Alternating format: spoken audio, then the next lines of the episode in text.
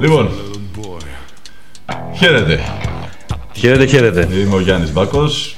Είμαι ο Δημήτρης Κουλαλής. Και αυτό είναι το έκτο μια σειράς podcast του Νόστιμου Νήμαρα με τίτλο «Εκείνος και εγώ».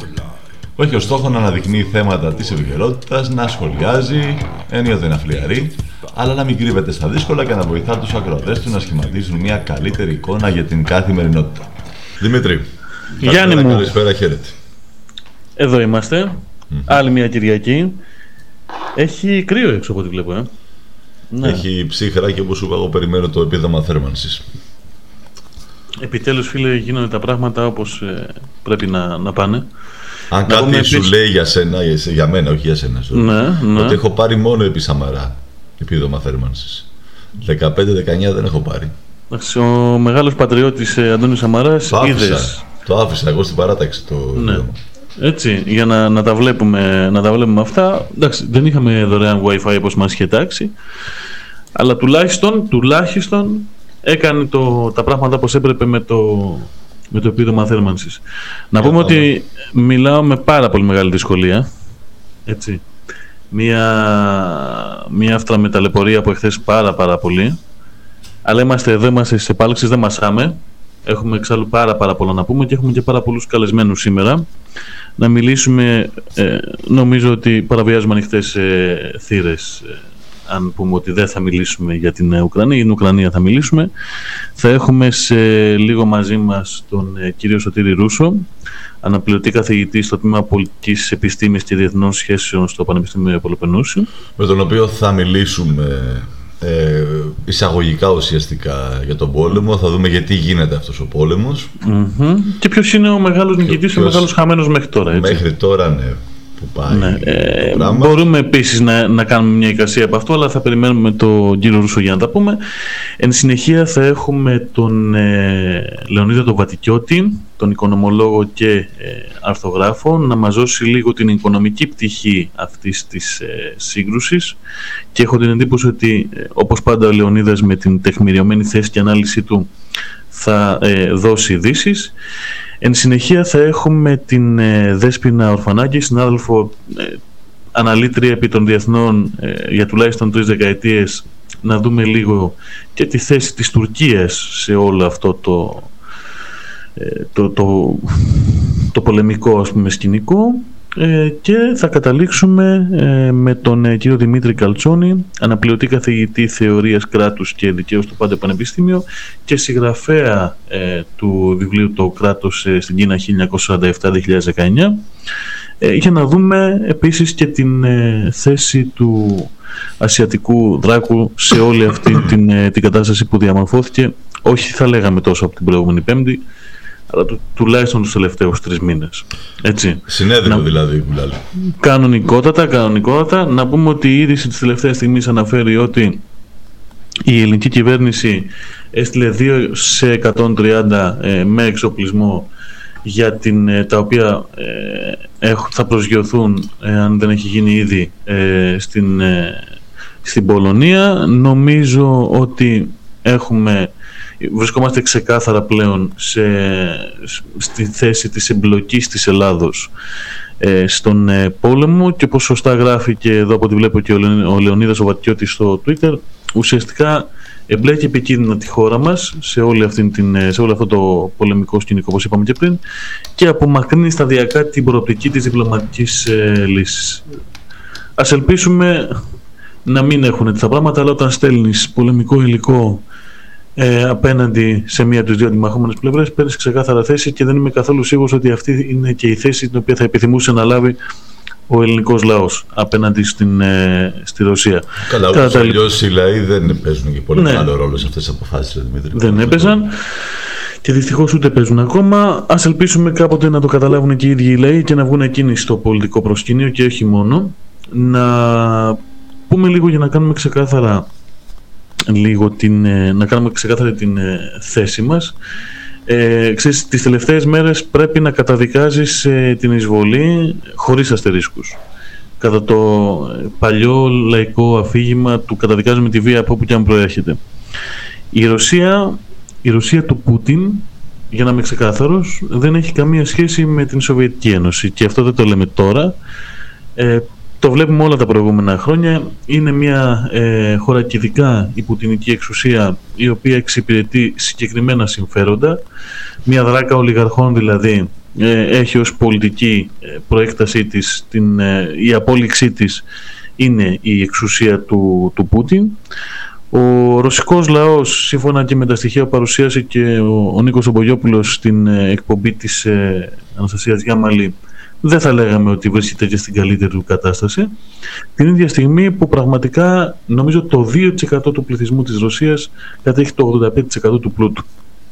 Άρα λοιπόν βλέπουμε ότι μακριά από εμάς οποιαδήποτε προσπάθεια συσχετισμού, ταύτισης της Ρωσίας του Πούτιν με την Σοβιετική Ένωση. Από την άλλη όμως νομίζω, θα συμφωνήσουμε και οι δύο Γιάννη, ότι δεν είμαστε λωτοφάγοι. Υπό την έννοια ότι βασικούς χάρτες να κοιτάξει κάποιος σε ό,τι αφορά την επέκταση του ΝΑΤΟ Ανατολά στην τελευταία 20 ετία, θα καταλάβει ότι μια χώρα όπως η Ρωσία σε καμία περίπτωση δεν θα μπορούσε να ανεχθεί όλη αυτή την εξάπλωση της νατοικής παρουσίας γύρω από την περιοχή της, και μάλιστα με την τελευταία κατάληξη να είναι η Ουκρανία. Οπότε λοιπόν καταλαβαίνουμε ότι δεν χωρά συζήτηση για το αν καταδικάζουμε την εισβολή, εντάξει. Από την άλλη όμως θα πρέπει να έχουμε πάντα στο πίσω μέρος του μυαλού μας και φυσικά στο λόγο μας ότι αυτή η εισβολή προήλθε κατόπιν, αν θέλετε, της κινήσεως ειδικά των Ηνωμένων Πολιτειών. Και αυτό έχει ως αποτέλεσμα να βλέπουμε και την Ευρώπη, νομίζω θα συμφωνήσει και ο κύριος Ρούσσος, τον οποίο θα τον έχουμε εντός ολίγου, να βλέπουμε την Ευρώπη να σέρνεται πίσω από τις εξελίξεις. Έχουμε λοιπόν δύο υπεριαλιστικές δυνάμεις, έναν υπεριαλιστικό πόλεμο με δύο ιτημένους λαούς. Θα μου πεις βέβαια αυτά δεν τα ξέραμε, τα ξέραμε. 8 χρόνια τα ξέραμε. 8 χρόνια που η υποτίθεται πολιτισμένη Δύση, η φιλελεύθερη Δύση, η αντιαυταρχική Δύση έκανε στραβά μάτια όταν οι Ναζί έκαιγαν ανθρώπους στην Ουκρανία. Έκανε στραβά μάτια όταν ουσιαστικά με τις ευλογίες της και με την αρρωγή της εξοπλίζονταν ο δεξιός τομέας, μία από τις, τις πλέον ακραίες μισάνθρωπες και δολοφονικές παρουσίες ταγμάτων στο δρόμο διεθνώς. Δεν μίλησε ποτέ κανείς για αυτά. Ξαναλέω, αυτό δεν αθώνει την πολιτική της Ρωσίας, την πολιτική της επέμβασης, έτσι, και τον πόλεμο, αλλά από την άλλη θα πρέπει να έχουμε στο μυαλό μας ότι ουσιαστικά σε αυτή την περίπτωση αυτός ο πόλεμος έχει δύο βάσεις. Έχει τον επεκτατισμό της Ρωσίας, αλλά από την άλλη έχει και τον ακραίο τυχοδιοκτισμό της Δύσης και ειδικά των ΗΠΑ. Κοίταξε να δεις, Δημητρή, άμα το δούμε λίγο έτσι πιο απλά, μιλάμε για η Ρωσία πλέον είναι ένα κράτος, ένα αυταρχικό κράτος αρκετά δυτικού τύπου, δηλαδή ένα κλασικό κράτος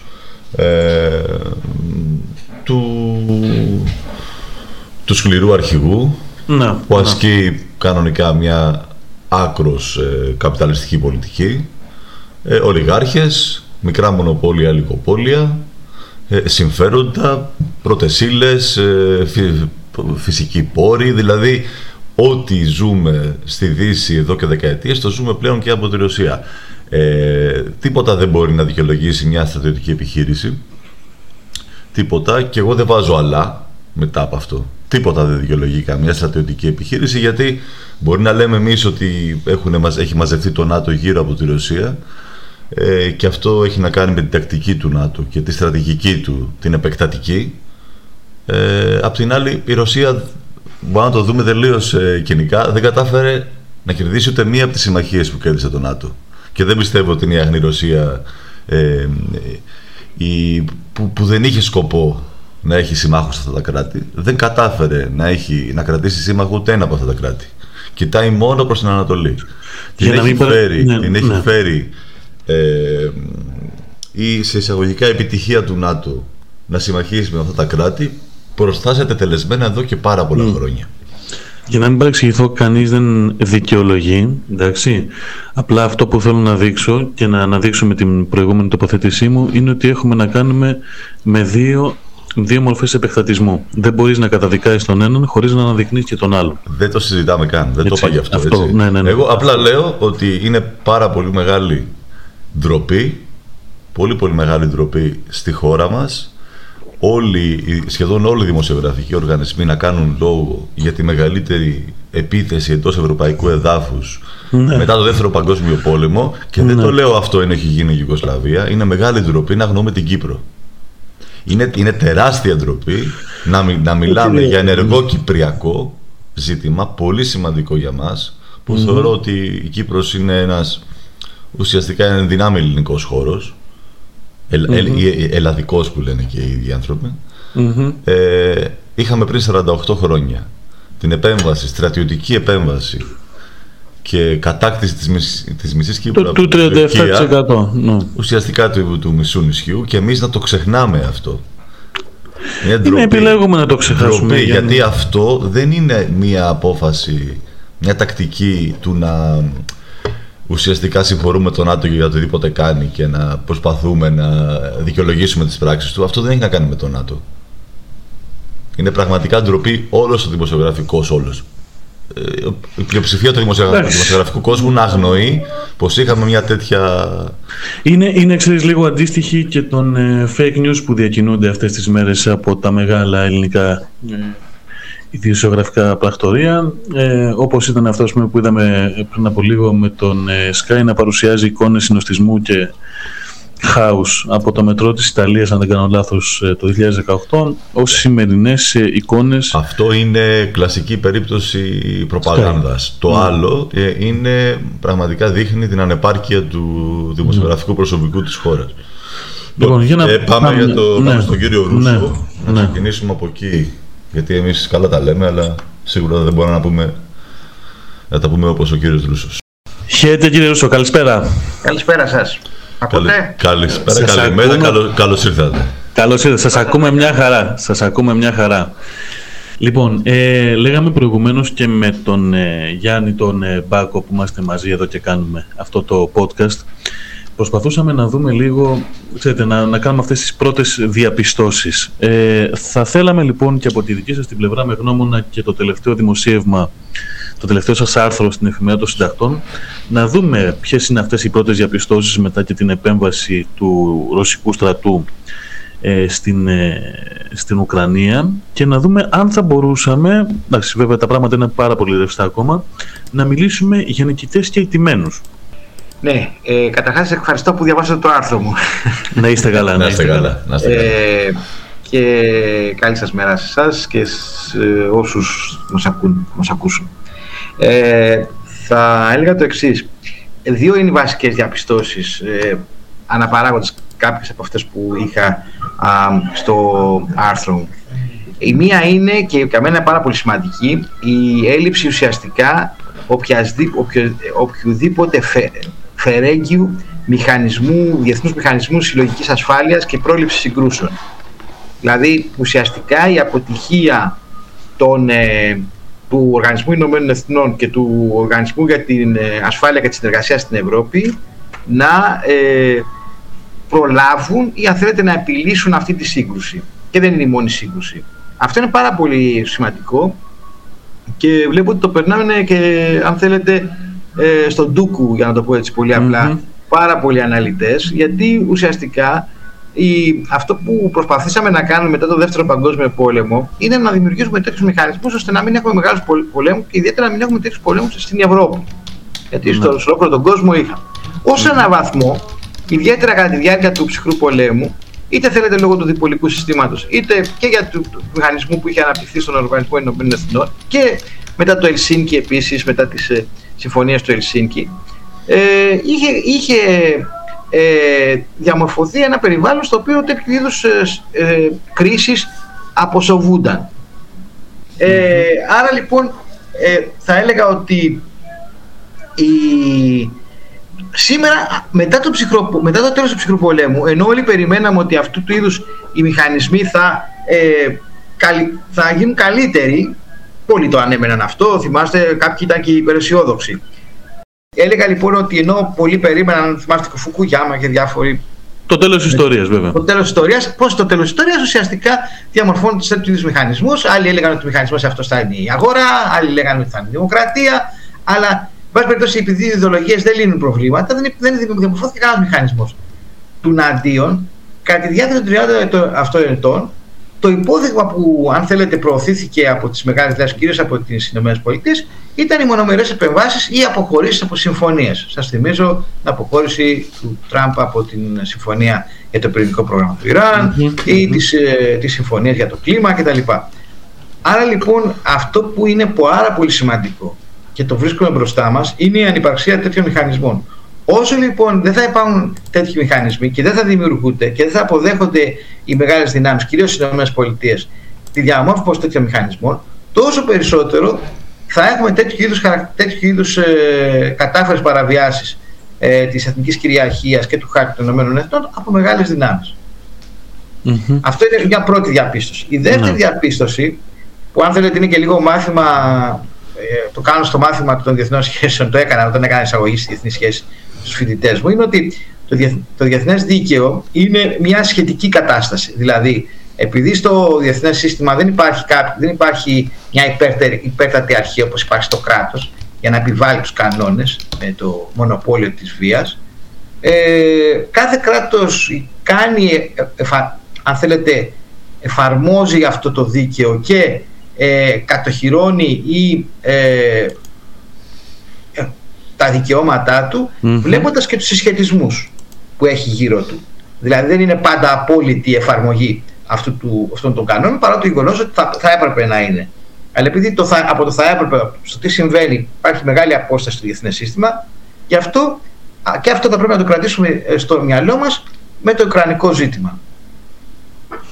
Η Ευρώπη σε όλη αυτήν την συνθήκη ποια ακριβώς θέση έχει, υπό την έννοια ότι έχουμε την περίπτωση του 2014 που είδαμε την Ευρωπαϊκή Ένωση να λαμβάνει ενεργά μέρος στην ανατροπή του Γιαννουκόβιτς.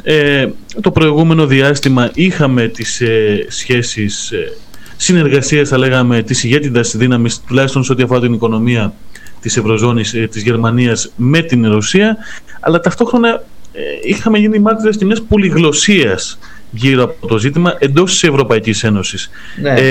Διαβάζοντας το τελευταίο σας άρθρο, είπατε ότι ουσιαστικά για άλλη μια φορά η Ευρώπη σέρνεται από τις εξελίξεις, οπότε καταλαβαίνουμε ότι μάλλον είναι ο πρώτος χαμένος της όλης υπόθεσης.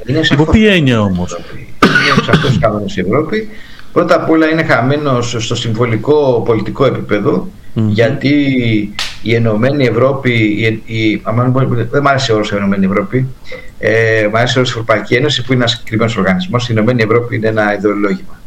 Η Ευρωπαϊκή Ένωση, λοιπόν, διορθώνω τον εαυτό μου, έχασε.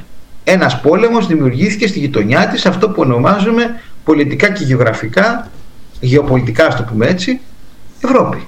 Έχουμε ένα μεγάλο πόλεμο μέσα στην Ευρώπη. Αυτό τι σημαίνει? Μια αποτυχία της Ευρωπαϊκής Ένωσης να διαμορφώσει συνθήκες ειρήνης στην Ευρώπη. Είναι προφανές αυτό. Δηλαδή, όποιος δεν το καταλαβαίνει, ναι, ο Πούτιν είναι αυταρχικός, ναι, είναι ένας δικτάκτορας, πέστε τον όπως θέλετε, ναι, κάνει μια κατάφερη παραβίαση του διεθνούς δικαίου εισβάλλοντας στην Ουκρανία, αλλά αυτό σημαίνει ότι η Ευρώπη αυτό όλο το. Αυτές όλες τις κινήσεις δεν μπορούσαν να τις αποσοβήσει. Γιατί δεν μπορούσαν να τις αποσοβήσει? Γιατί από το 1990 και μετά ακολούθησε την αμερικανική αντίληψη που έλεγε ότι η Ρωσία είναι μια, είτε είναι μια δύναμη ελάχιστης σημασίας, μια αμεληταία ποσότητα θα λέει κανείς, πολιτικά και στρατηγικά, πράγμα όπως αντιλαμβάνεστε ήταν βλακώδες, αλλά το βλέπαμε όμως να κυριαρχεί παντού, ιδιαίτερα κατά τη δεκαετία του 1990, έχω προσωπική εικόνα για αυτό το ζήτημα. Όλες οι προσπάθειες του partnership for peace που είχαν δημιουργηθεί τελικά με ευθύνη κυρίως του ΝΑΤΟ και των Ευρωπαίων δεν προπάτησαν, και στη συνέχεια η Ευρώπη αντιμετώπιζε τη Ρωσία ως απλά μια πάροχο, μια χώρα που ήταν μακριά και που απλά παρήχε στην Ευρώπη φυσικό αέριο, και σε αυτή τη χώρα τη μακρινή υπήρχε ένας τύπος, ένας δικτάκτορας, ο οποίος ήταν και επικίνδυνος για τους αντιφρονούντες σε διάφορες πρωτεύουσες της Ευρώπης. Αυτό ήταν όλο το σκηνικό. Δεν υπήρχε μια στρατηγική της Ευρώπης με μια εταιρική σχέση με τη Ρωσία. Τώρα, το αντιλαμβάνεται ακόμα και πρωτοετής φοιτητής ιστορίας της πολιτικής επιστήμης ότι το να κλείνει τα μάτια στην ύπαρξη της Ρωσίας, της χώρας δηλαδή που ουσιαστικά μαζί με 2-3 άλλες συγκρότησε τη σύγχρονη Ευρώπη, δηλαδή την Ευρώπη που διαμορφώθηκε από τα τέλη του 18ου αιώνα ως τα σήμερα, νομίζω ότι είναι βλακώδες και εν πάση περιπτώσει δείχνει ότι υπάρχει μια αντίληψη υποτέλειας, θα έλεγα, τουλάχιστον πολιτικής υποτέλειας στις Ηνωμένες Πολιτείες. Στις Ηνωμένες Πολιτείες, ναι. Στις Ηνωμένες Πολιτείες, ναι. Σε θέματα στρατηγικά και αμυντικά. Βλέπουμε επίσης ότι ένας από τους κύριους λόγους που η Ευρώπη βρίσκεται σε αυτή την κατάσταση είναι το γεγονός ότι δεν υπάρχει ενιαία πολιτική σε ό,τι έχει να κάνει με τα ζητήματα εξωτερικής πολιτικής της Ευρωπαϊκής Ένωσης. Παρατηρήσαμε και προηγουμένως και τα φαινόμενα πολυγλωσσίας όλο το προηγούμενο διάστημα. Εδώ όμως δεν έχουμε να κάνουμε πλέον με μια κατάσταση η οποία έχει μείνει σε ένα οξυμένο διπλωματικό πεδίο, έχουμε να κάνουμε μια πολεμική σύραξη. Σε αυτό το πλαίσιο, τι μπορούμε να περιμένουμε από την Ευρωπαϊκή Ένωση για την επόμενη μέρα, υπό την έννοια ότι από τη στιγμή που εμείς αντιλαμβανόμαστε ότι η Ευρώπη, η Ευρωπαϊκή Ένωση και η Ευρώπη συλλογικά είναι ο μεγάλος ηττημένος, τουλάχιστον μέχρι αυτή τη στιγμή, υπάρχουν περιθώρια να γίνουν εγκαιοβελτιωτικές κινήσεις ή το παιχνίδι έχει χαθεί και πλέον προσδενόμαστε ακόμα περισσότερο ως Ευρωπαίοι πολίτες και ως Ευρωπαϊκή Ένωση στο άρμα των Ηνωμένων Πολιτείων? Με τη μορφή που έχει σήμερα η Ευρωπαϊκή Ένωση, με τους σχετισμούς που υπάρχουν και με τις ηγεσίες τις οποίες έχει η Ευρωπαϊκή Ένωση, δεν υπάρχει καμία περίπτωση, δεν υπάρχει σωτηρία, να το πω έτσι. Όσον αφορά τα ζητήματα εξωτερικής πολιτικής, άμυνας, αλλά όχι μόνο. Εμβάθυνσης της αν θέλετε, για μένα ούτε τα ζητήματα εμβάθυνσης και κοινωνικής ισότητας στην Ευρώπη μπορούν να λυθούν. Άρα λοιπόν είμαι πολύ απαισιόδοξος γι' αυτό. Αυτό που αναμένουμε την Ευρώπη θα ακολουθήσει τις Ηνωμένες Πολιτείες στην εφαρμογή των κυρώσεων, προφανώς. Αυτό θα έχει πολύ μεγάλες συνέπειες για την Ευρωπαϊκή Ένωση, για τους λαούς της Ευρωπαϊκής, για τις κοινωνίες της Ευρωπαϊκής Ένωσης. Υπό ποια είναι, κύριε Ρούσσε? Η οποία θα είναι πρώτα απ' όλα η αύξηση της τιμής των καυσίμων. Οι εταιρείες χυστολιθικού αερίου στην Αμερική θα τρίβουν τα χέρια τους γιατί θα βρουν νέους πελάτες, ιδιαίτερα αν μειωθεί, όπως φαίνεται, η παροχή φυσικού αερίου από τη Ρωσία. Και βεβαίως το αέριο αυτό από την Αμερική θα είναι αρκετά ακριβότερο. Και πρώτα λοιπόν οι τιμές των καυσίμων, οι οποίες θα συνεχίσουν να βρίσκονται σε ψηλό επίπεδο, μπορεί να μην είναι στα $100 του βαρέλι το πετρέλαιο, αλλά εν πάση περιπτώσει θα είναι σε ψηλά επίπεδα. Αυτό σημαίνει περισσότερη ακρίβεια, περισσότερη φτώχεια, λιγότερη ανάπτυξη.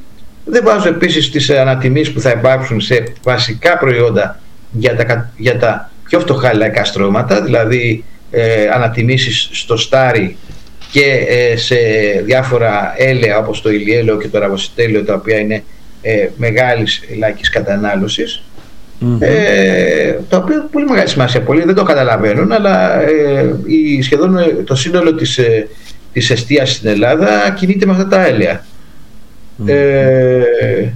Άρα λοιπόν όλα αυτά, συν το γεγονός ότι ένας πόλεμος οπωσδήποτε διαμορφώνει συνθήκες κερδοσκοπίας στα χρηματιστήρια, στις τράπεζες και δεν επιτρέπει επενδύσεις ομαλές, μειώνει τον τουρισμό. Μην ξεχνάτε ότι παραδείγματος χάρη εμείς έχουμε ένα μεγάλο αριθμό Ρώσων και Ουκρανών, ιδιαίτερα στη Βόρεια Ελλάδα, οι οποίοι μάλιστα αφήνουν, ιδιαίτερα οι Ρώσοι, αφήνουν και αρκετά χρήματα.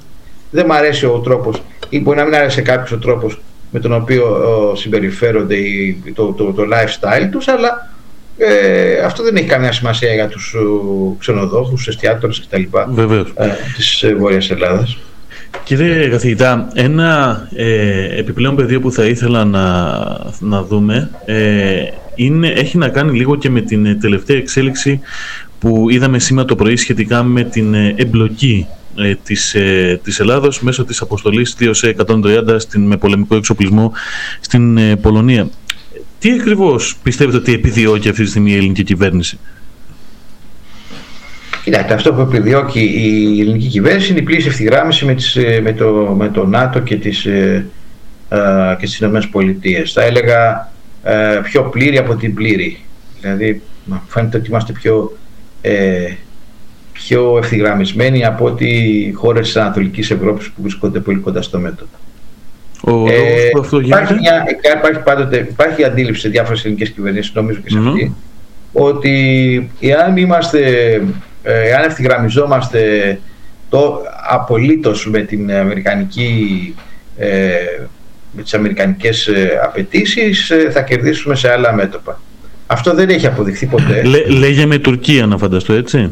Ναι, δηλαδή θεωρούμε ότι ουσιαστικά με την Τουρκία δεν υπάρχει άλλο μέτωπο σε εμάς. Άρα λοιπόν αυτό δεν έχει υποδειχθεί ποτέ. Δηλαδή η Ελλάδα ήταν πολλά χρόνια και πριν τη Χούντα και μετά τη Χούντα, ήταν πολλά χρόνια πάρα πολύ πυθύνιο και, αν θέλετε, να μην το πω πυθύνιο, να το πω έτσι, φερέγγιο μέλος της συμμαχίας, αλλά αυτό δεν οδήγησε τη συμμαχία της ΗΠΑ και κάποιες κινήσεις υπέρ της Ελλάδος. Θα μου πείτε, η Ελλάδα δεν θα πρέπει να καταδικάσει το γεγονός της εισβολής και κατοχής ενός ανεξάρτητου κράτους? Προφανέστατα, γιατί εμείς έχουμε την Κύπρο, η οποία υπάρχει εισβολή και κατοχή ενός κράτους μέρους του Οργανισμού Ηνωμένων Εθνών. Προφανώς. Αλλά από εκεί μέχρι να εμπλακούμε με αυτόν τον τρόπο σε μια σύγκρουση, δεν ξέρω κατά πόσο θα ήταν καλό. Η Ελλάδα θα πρέπει να παίζει κυρίως μεσολαβητικούς ρόλους, αν μπορεί, αν δεν μπορεί. Δεν μπορούμε πάντοτε να παίζουμε μεσολαβητικούς ρόλους, αλλά αυτό θα πρέπει να επιδιώκει σε τέτοιου είδους συγκρούσεις. Αυτή είναι η άποψή μου. Κύριε Ρούσο, σε επίπεδο διεθνών σχέσεων, μπορεί να μην μιλάμε πλέον για Σοβιετική Ένωση, αλλά όλοι γνωρίζουμε ότι η συνέχεια στο μυαλό όλων μας της Σοβιετικής Ένωσης είναι το κράτος της Ρωσίας. Εννοώ σαν κρατέα δύναμη και μέσα στην Ένωση, έτσι. Η στάση του ΝΑΤΟ απέναντι στα πρώην κράτη της Σοβιετικής Ένωσης, το να κάνει συμμάχους Εστονία, Λετωνία, Λιθουανία, να εγκαταστήσει εκεί οπλικά συστήματα και να εγκαταστήσει και οπλικά συστήματα σε όλα τα παλαιά κράτη τα οποία ήταν υπό την επιρροή της Σοβιετικής Ένωσης, αυτόματα δεν είναι μια στρατηγική η οποία πυροδοτεί εξελίξεις? Πώς θα περιμένουμε να αντιμετωπίσει η Ρωσία αυτή τη στάση του ΝΑΤΟ? Δεν θα έπρεπε αυτή να είναι κάποια σαν μια ουδέτερη ζώνη? Λοιπόν, να ξεκινήσουμε από 2-3 πράγματα. Πρώτον, η Ρωσία δεν έχει κανένα δικαίωμα να εισβάλλει σε μια χώρα για να επιβάλλει τις απόψεις της. Δεν το συζητάμε καν. Δεν το συζητάμε. Πρέπει να το ξεκινήσουμε από εκεί, γιατί αλλιώς θα δημιουργηθούν παρανοήσεις. Ακριβώς. Τώρα, η στάση του ΝΑΤΟ, θα έλεγα ότι ως ένα βαθμό δεν είναι και κατανοητή. Γιατί, θα το πω πολύ γρήγορα για να μην είμαι και σαφής. Ο ψυχρός πόλεμος τελείωσε το 1989-90. Όπως είπαμε όλοι, με την ήττα του Ανατολικού Μπλοκ, με την ήττα του Σοβιετικού Μπλοκ. Ουσιαστικά ιτήθηκε σε αυτό το πόλεμο, δεν ήταν ένας συμβατικός πόλεμος, αλλά ουσιαστικά ιτήθηκε. Ιτήθηκε το σύστημα, ιτήθηκε όλο το παράδειγμα, αυτό που λέμε το πολιτικό, στρατιωτικό, οικονομικό παράδειγμα της Σοβιετικής Ένωσης. Άρα λοιπόν, έναντι ποιου το ΝΑΤΟ αναπτύσσει δυνάμεις στην Εστονία, στην Λετωνία, στη Λιθουανία, στην Πολωνία? Ενός εχθρού που δεν υπάρχει πια, προφανέστατα, γιατί αφού λέμε ότι ο πόλεμος τελείωσε. Άρα λοιπόν, επίσης, ότι η Ευρώπη έχει μια... η Ευρωπαϊκή Ένωση η Ευρώπη μάλλον θα έπρεπε να αποκτήσει συνεκτικές αν θέλετε σχέσεις, και όχι σχέσεις αντιπαλότητας τοποθετώντας στοιχεία πυράβλων, γιατί αυτό είναι μια σχέση αντιπαλότητας. Όπως σωστά είπατε, δημιουργεί στον άλλο την αίσθηση ότι κάποιος τον παραφυλάει, κάποιος είναι έτοιμος να επιτεθεί, κάποιος είναι έτοιμος να τον περιορίσει. Άρα λοιπόν ούτε σε αυτό συνέβαλε. Προφανώς ούτε η ένταξη της Ουκρανίας στο ΝΑΤΟ θα συνέβαλε σε μια κατάσταση συνακτικών σχέσεων μεταξύ Ρωσίας και Ευρώπης, Ευρωπαϊκής Ένωσης. Άρα λοιπόν εκείνο που φαίνεται είναι ότι οι Ηνωμένες Πολιτείες ήθελαν με αυτόν τον τρόπο να απαντήσουν στις ανησυχίες, να αποδεχτούν τις ανησυχίες των χωρών αυτών, που αν θέλετε ιστορικά είναι κατανοητές απέναντι στη Ρωσία, okay, και από την άλλη μεριά να τους θέσουν υπό την πολιτική επιρροή τους, πράγμα που κάθε υπερδύναμη επιθυμεί, δηλαδή επιθυμεί την συνεχή επέκταση της επιρροής της. Όμως αυτό, όπως βλέπουμε, είχε και έφερε αυτή την αντίδραση, είχε και αυτά τα αποτελέσματα. Η Ρωσία, θα πρέπει να κατανοήσουμε, γιατί και αυτό έχει σημασία για να δούμε και τα μεγέθη. Η Ρωσία είναι μια, αν θέλετε, αντιφατική χώρα, όχι όσον αφορά τη διεθνή της θέση. Από τη μια μεριά οικονομικά δεν είναι μεγαλύτερη από την Ιταλία, το ΑΕΠ δηλαδή είναι μικρότερο της Ιταλίας, είναι μια χώρα σαν την Ιταλία παραδείγματος χάρη. Από την άλλη μεριά έχει πάνω από 2.000 πυρηνικές κεφαλές, πράγμα που την κάνει μια παγκόσμια υπερδύναμη στο στρατιωτικό επίπεδο, ή αν θέλετε στο πυρηνικό στρατιωτικό επίπεδο. Έχει ισχυρό στρατό και αυτό θα πρέπει την κάνει να έχει μια θέση μεγάλης, αλλά μεν περιφερειακής δύναμης. Δεν είναι πια Σοβιετική Ένωση, δεν έχει πλανητικό χαρακτήρα η δύναμή της. Και αυτό έχω την αίσθηση ότι οι Αμερικανοί δεν το κατανοούν. Δηλαδή δεν μπορούν να το κατανοήσουν ή δεν θέλουν να το κατανοήσουν. Δηλαδή δεν θέλουν να κατανοήσουν ότι μια περιφερειακή δύναμη επιθυμεί να έχει, να αισθάνεται ασφαλής στην εγγύς περιφέρειά της, στη γειτονιά της, να το πούμε αλλιώς. Αυτό Ρούσο, δεν θέλει να το κατανοούν. Αυτό που λέτε τώρα, έχοντας ο Πούτιν τόσα χρόνια στην εξουσία και πλέον θεωρώντας ο ίδιος ότι έχει βάλει μια τάξη στο εσωτερικό, θεωρούμε ότι τέτοιες κινήσεις έχουν και σκοπό να αναβαθμίσουν το ρόλο της Ρωσίας από περιφερειακή δύναμη σε μια κραταία δύναμη? Ναι, κοιτάξτε, είναι φανερό ότι ο Πούτιν θα ήθελε πάρα πολύ την αναβάθμιση της Ρωσίας σε μια παγκόσμια δύναμη. Δεν τον βοηθάει, όπως σας είπα, το οικονομικό κομμάτι της Ρωσίας που παραμένει χαμηλό, το ΑΕΠ της, για να γίνει μια υπερδύναμη. Αλλά από την άλλη μεριά πολύ θα το θέλει. Και μην ξεχνάτε και τις προσωπικές φιλοδοξίες ενός ηγέτη. Δηλαδή, αυτό ακριβώς, για αυτό το ρώτησα. Ένας ηγέτης όπως είναι ο Πούτιν, ο οποίος πόσα χρόνια είναι τώρα, τουλάχιστον 20-22 κάπου εκεί. 22 χρόνια. Mm-hmm. Δεν θέλει να πάει στην ρωσική ιστορία ως ένας Γέλτσιν, ο οποίος, αν θέλετε, αποδέχτηκε τον περιορισμό της Ρωσίας στα σύνορα που ήταν, το γεωπολιτικό περιορισμό της, όχι στα σύνορα τα κυριαρχικά της, το γεωπολιτικό περιορισμό της στα σύνορα που είχε το Ρωσικό Βασίλειο το 17ο αιώνα. Θέλει να μείνει ως ένας, δεν ξέρω αν θέλει να γίνει σαν ένας Μεγάλος Πέτρος ή αν ένας Νικόλαος ο δεύτερος, αλλά εν πάση περιπτώσει σαν ένας πολύ σημαντικός ηγέτης, ο οποίος μεγάλωσε την επιρροή της Ρωσίας στον κόσμο. Αυτό και αυτό πρέπει να το παίρνουμε υπόψη στη συγκυρία. Δηλαδή λέμε ότι οι προσωπικότητες δεν παίζουν ρόλο γενικότερα στην ιστορία. Εγώ θεωρώ ότι παίζουν όμως πολύ σημαντικό ρόλο στο να αναλύσουμε τη συγκυρία. Δηλαδή τα 5, 6, 7 χρόνια αυτά που έχουμε μπροστά μας. Άλλωστε οι ηγέτες παίρνουν τις αποφάσεις. Οπότε... Ναι, γι' αυτό λέω ότι στη συγκυρία παίζει πολύ μεγάλο ρόλο τι πιστεύει ο ίδιος. Ναι, βέβαια. Και αυτό που επίσης, ότι δεν είμαι και βέβαιος ότι δεν απηχεί και τις απόψεις και μεγάλου μέρους του ρωσικού πληθυσμού. Δηλαδή προφανώς δεν λέω ότι είναι ένας λαοπρόβλητος ηγέτης, αυτό δεν μπορούμε να το ξέρουμε αν δεν υπάρξουν καθαρές και τίμιες εκλογές στη Ρωσία, αλλά εν πάση περιπτώσει έχω την αίσθηση ότι ο ρωσικός εθνικισμός που αυτή τη στιγμή κυριαρχεί είναι μια ιδεολογία η οποία έχει αρκετά μεγάλο ακροατήριο στη Ρούσια. Mm-hmm. Κύριε Ρούσεφ, σας ευχαριστούμε πάρα πολύ. Σας ευχαριστώ. Ήταν αρκετά διαφωτιστικά τα όσα είπαμε. Να είστε καλά. Λοιπόν, Δημήτρη, από αυτή την πολύ ωραία κουβέντα θα κρατήσω κάτι το οποίο μας οδηγεί στην επόμενη συνομιλία που θα έχουμε με τον κύριο Βατικιώτη. Βεβαίως. Είπα και υγροποιημένο αέριο. Ακριβώς. Νομίζω και οι δύο, δηλαδή με το που το είπε ο κύριος Ρούσσος. Και εγώ το σημείωσα απευθείας ότι είναι η τέλεια πάσα, η assist, για να καλέσουμε τον κύριο Βατικιώτη. Σε κενή αιστεία. Να πάμε σε ένα τραγουδάκι πρώτα. Άντε, άντε πάλι. Πάμε. Άντε για σένα. Να είσαι καλά. Να είσαι καλά.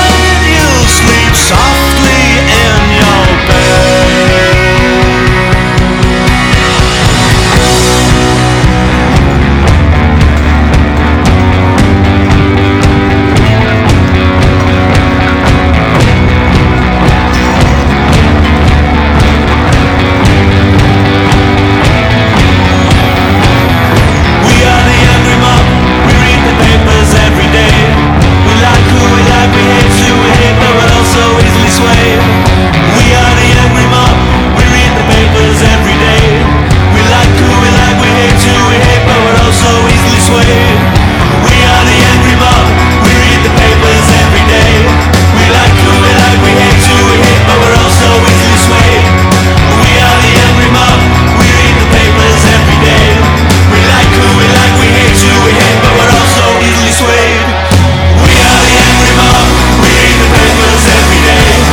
like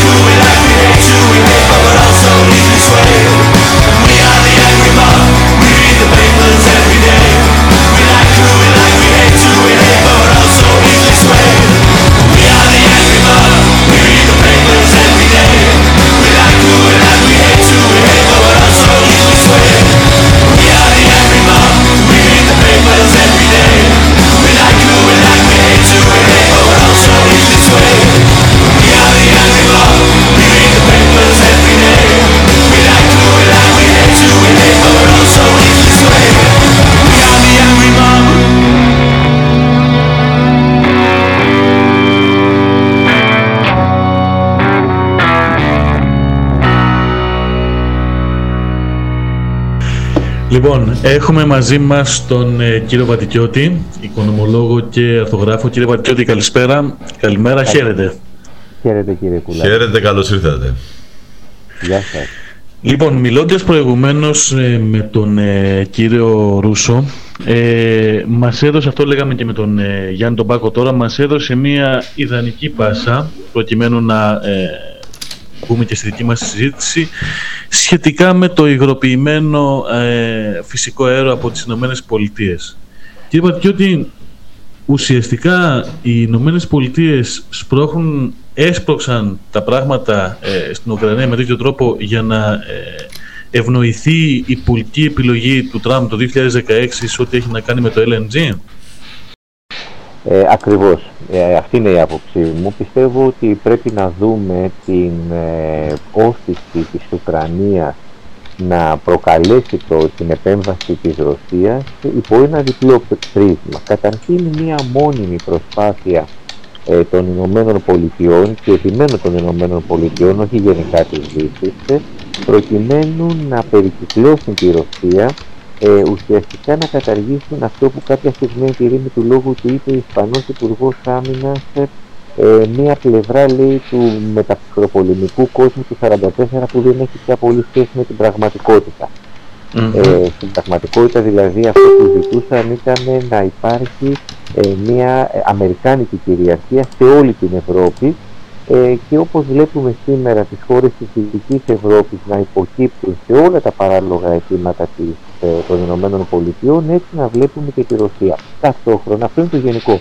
Ταυτόχρονα όμως υπάρχει και το ειδικό. Το ειδικό είναι ότι η ευρωπαϊκή αγορά, και αυτό λόγω του υψηλού εισοδήματος των κατοίκων της, του υψηλού κατακεφαλήν ΑΕΠ, αποτελεί μια τεράστια αγορά για το αμερικάνικο συστολιστικό φυσικό αέριο, που μπήκε στην αγορά, ξεκίνησε δηλαδή να εξάγεται το 2016 και έχει έκτοτε διαγράψει μια μετεωρική άνοδο, η οποία, όπως βλέπουμε, δεν αφορά αποκλειστικά και μόνο την οικονομία, αλλά αφορά επίσης σημαντικά και την ίδια την πολιτική κατάσταση, όπως διαμορφώνεται στις διεθνείς σχέσεις όλης της Ευρώπης. Πιστεύω όμως, κύριε Κούλαλη, το εξής, ότι πλέον αρχίζουν να δρομολογούνται δραματικές οικονομικές εξελίξεις, και αυτή είναι μια διάσταση που ξεφεύγει από που δεν έχει βρει στη συζήτηση, στο δημόσιο διάλογο που εξελίσσεται, την θέση που της αντιστοιχεί. Η άποψή μου είναι ότι η Ευρώπη όχι απλώς θα γίνει ενεργειακά υποτελή στις ΗΠΑ, αλλά θα συμβεί κάτι χειρότερο. Ουσιαστικά ναρκοθετεί την οικονομική της ανάπτυξη, ναρκοθετεί το οικονομικό της μέλλον, με δραματικές συνέπειες και για τη βιομηχανία της, την οικονομία της ευρύτερα, αλλά και για το επίπεδο ζωής των πολιτών της, λόγω της στάσης που υιοθετεί απέναντι στο ουκρανικό ζήτημα. Για να έχουμε μία εικόνα, καταρχήν μέχρι στιγμής και μέχρι πρόσφατα το Γενάρη, ας πούμε, του τρέχοντος έτους, υπήρχε μία ισορροπία στις ευρωπαϊκές εισαγορές πετρελαίου. Περίπου οι τέσσερις χώρες εισαγωγής, Ρωσία, Αλγερία, Νορβηγία, και εισαγόμενο LNG, υγροποιημένο φυσικό αέριο, καταλάμβαναν κατά μέσο όρο περίπου 1/4 της κατανάλωσης, κατά μέσο όρο, έτσι. Υπάρχουν χώρες όπως η Αυστρία, για παράδειγμα, που το 100% του φυσικού αερίου της προέρχεται από την Ρωσία. Αυτή λοιπόν η ισορροπία, που ήταν πάρα πολύ βολική για εμάς, ανατρέπεται βία πλέον, καθώς αργά ή γρήγορα θα εισάγεται πολύ περισσότερο φυσικό αέριο. Αυτό θα έχει άμεσα πολύ μεγάλη επίπτωση στις τιμές, όχι μόνο του καταναλωτή, αλλά και του παραγωγού. Πριν από λίγες ημέρες, ο Μετβέντεφ, ο πρώην πρωθυπουργός της Ρωσίας, που έχει διατελέσει, που τώρα είναι σύμβουλος Εθνικής Ασφαλείας, είπε πως οι Ευρωπαίοι σε λίγο καιρό θα πληρώνουν επιπλέον τιμή για το φυσικό αέριο. Αυτή τη στιγμή υπάρχει μια διαμορφώνεται μια συνθήκη οικονομικής καταιγίδας στην Ευρώπη, γιατί τι έχουμε. Έχουμε καταρχήν όλες υπήρχαν προβλέψεις βάσιμες που έλεγαν ότι από το τρίτο τρίμηνο του τρέχοντος έτους πια οι τιμές θα αποκλιμακωθούν στο φυσικό αέριο στην Ευρώπη, Οπότε δεν πρόκειται να φτάσουν μεν το μέχρι το 2019, αλλά θα έχουν ουσιαστικά μειωθεί σημαντικά. Πλέον δεν υπάρχει τέτοια πρόκληση. Και μόνο δεν υπάρχει αυτή η πρόκληση. Πλέον θα έχουμε και μια δραματική αύξηση στις τιμές του πετρελαίου. Είδαμε την Πέμπτη όταν έγινε η εισβολή στην Ουκρανία. Η τιμή του βαρελιού έφτασε τα 105, του αργού πετρελαίου έφτασε τα $105 το βαρέλι. Και όταν η προηγούμενη τιμή ποια ήταν? Θα σας αναφέρω μόνο το εξής πρωτοφανές. Δεν ξέρω αν θυμόσαστε, αλλά όταν είχε ξεκινήσει η πανδημία, μετά από λίγες ημέρες ή εβδομάδες, δεν θυμάμαι καλά, μιλάμε δηλαδή για Απρίλιο του 2020, τότε είχε φτάσει το πετρέλαιο να έχει ακόμα και αρνητικές τιμές.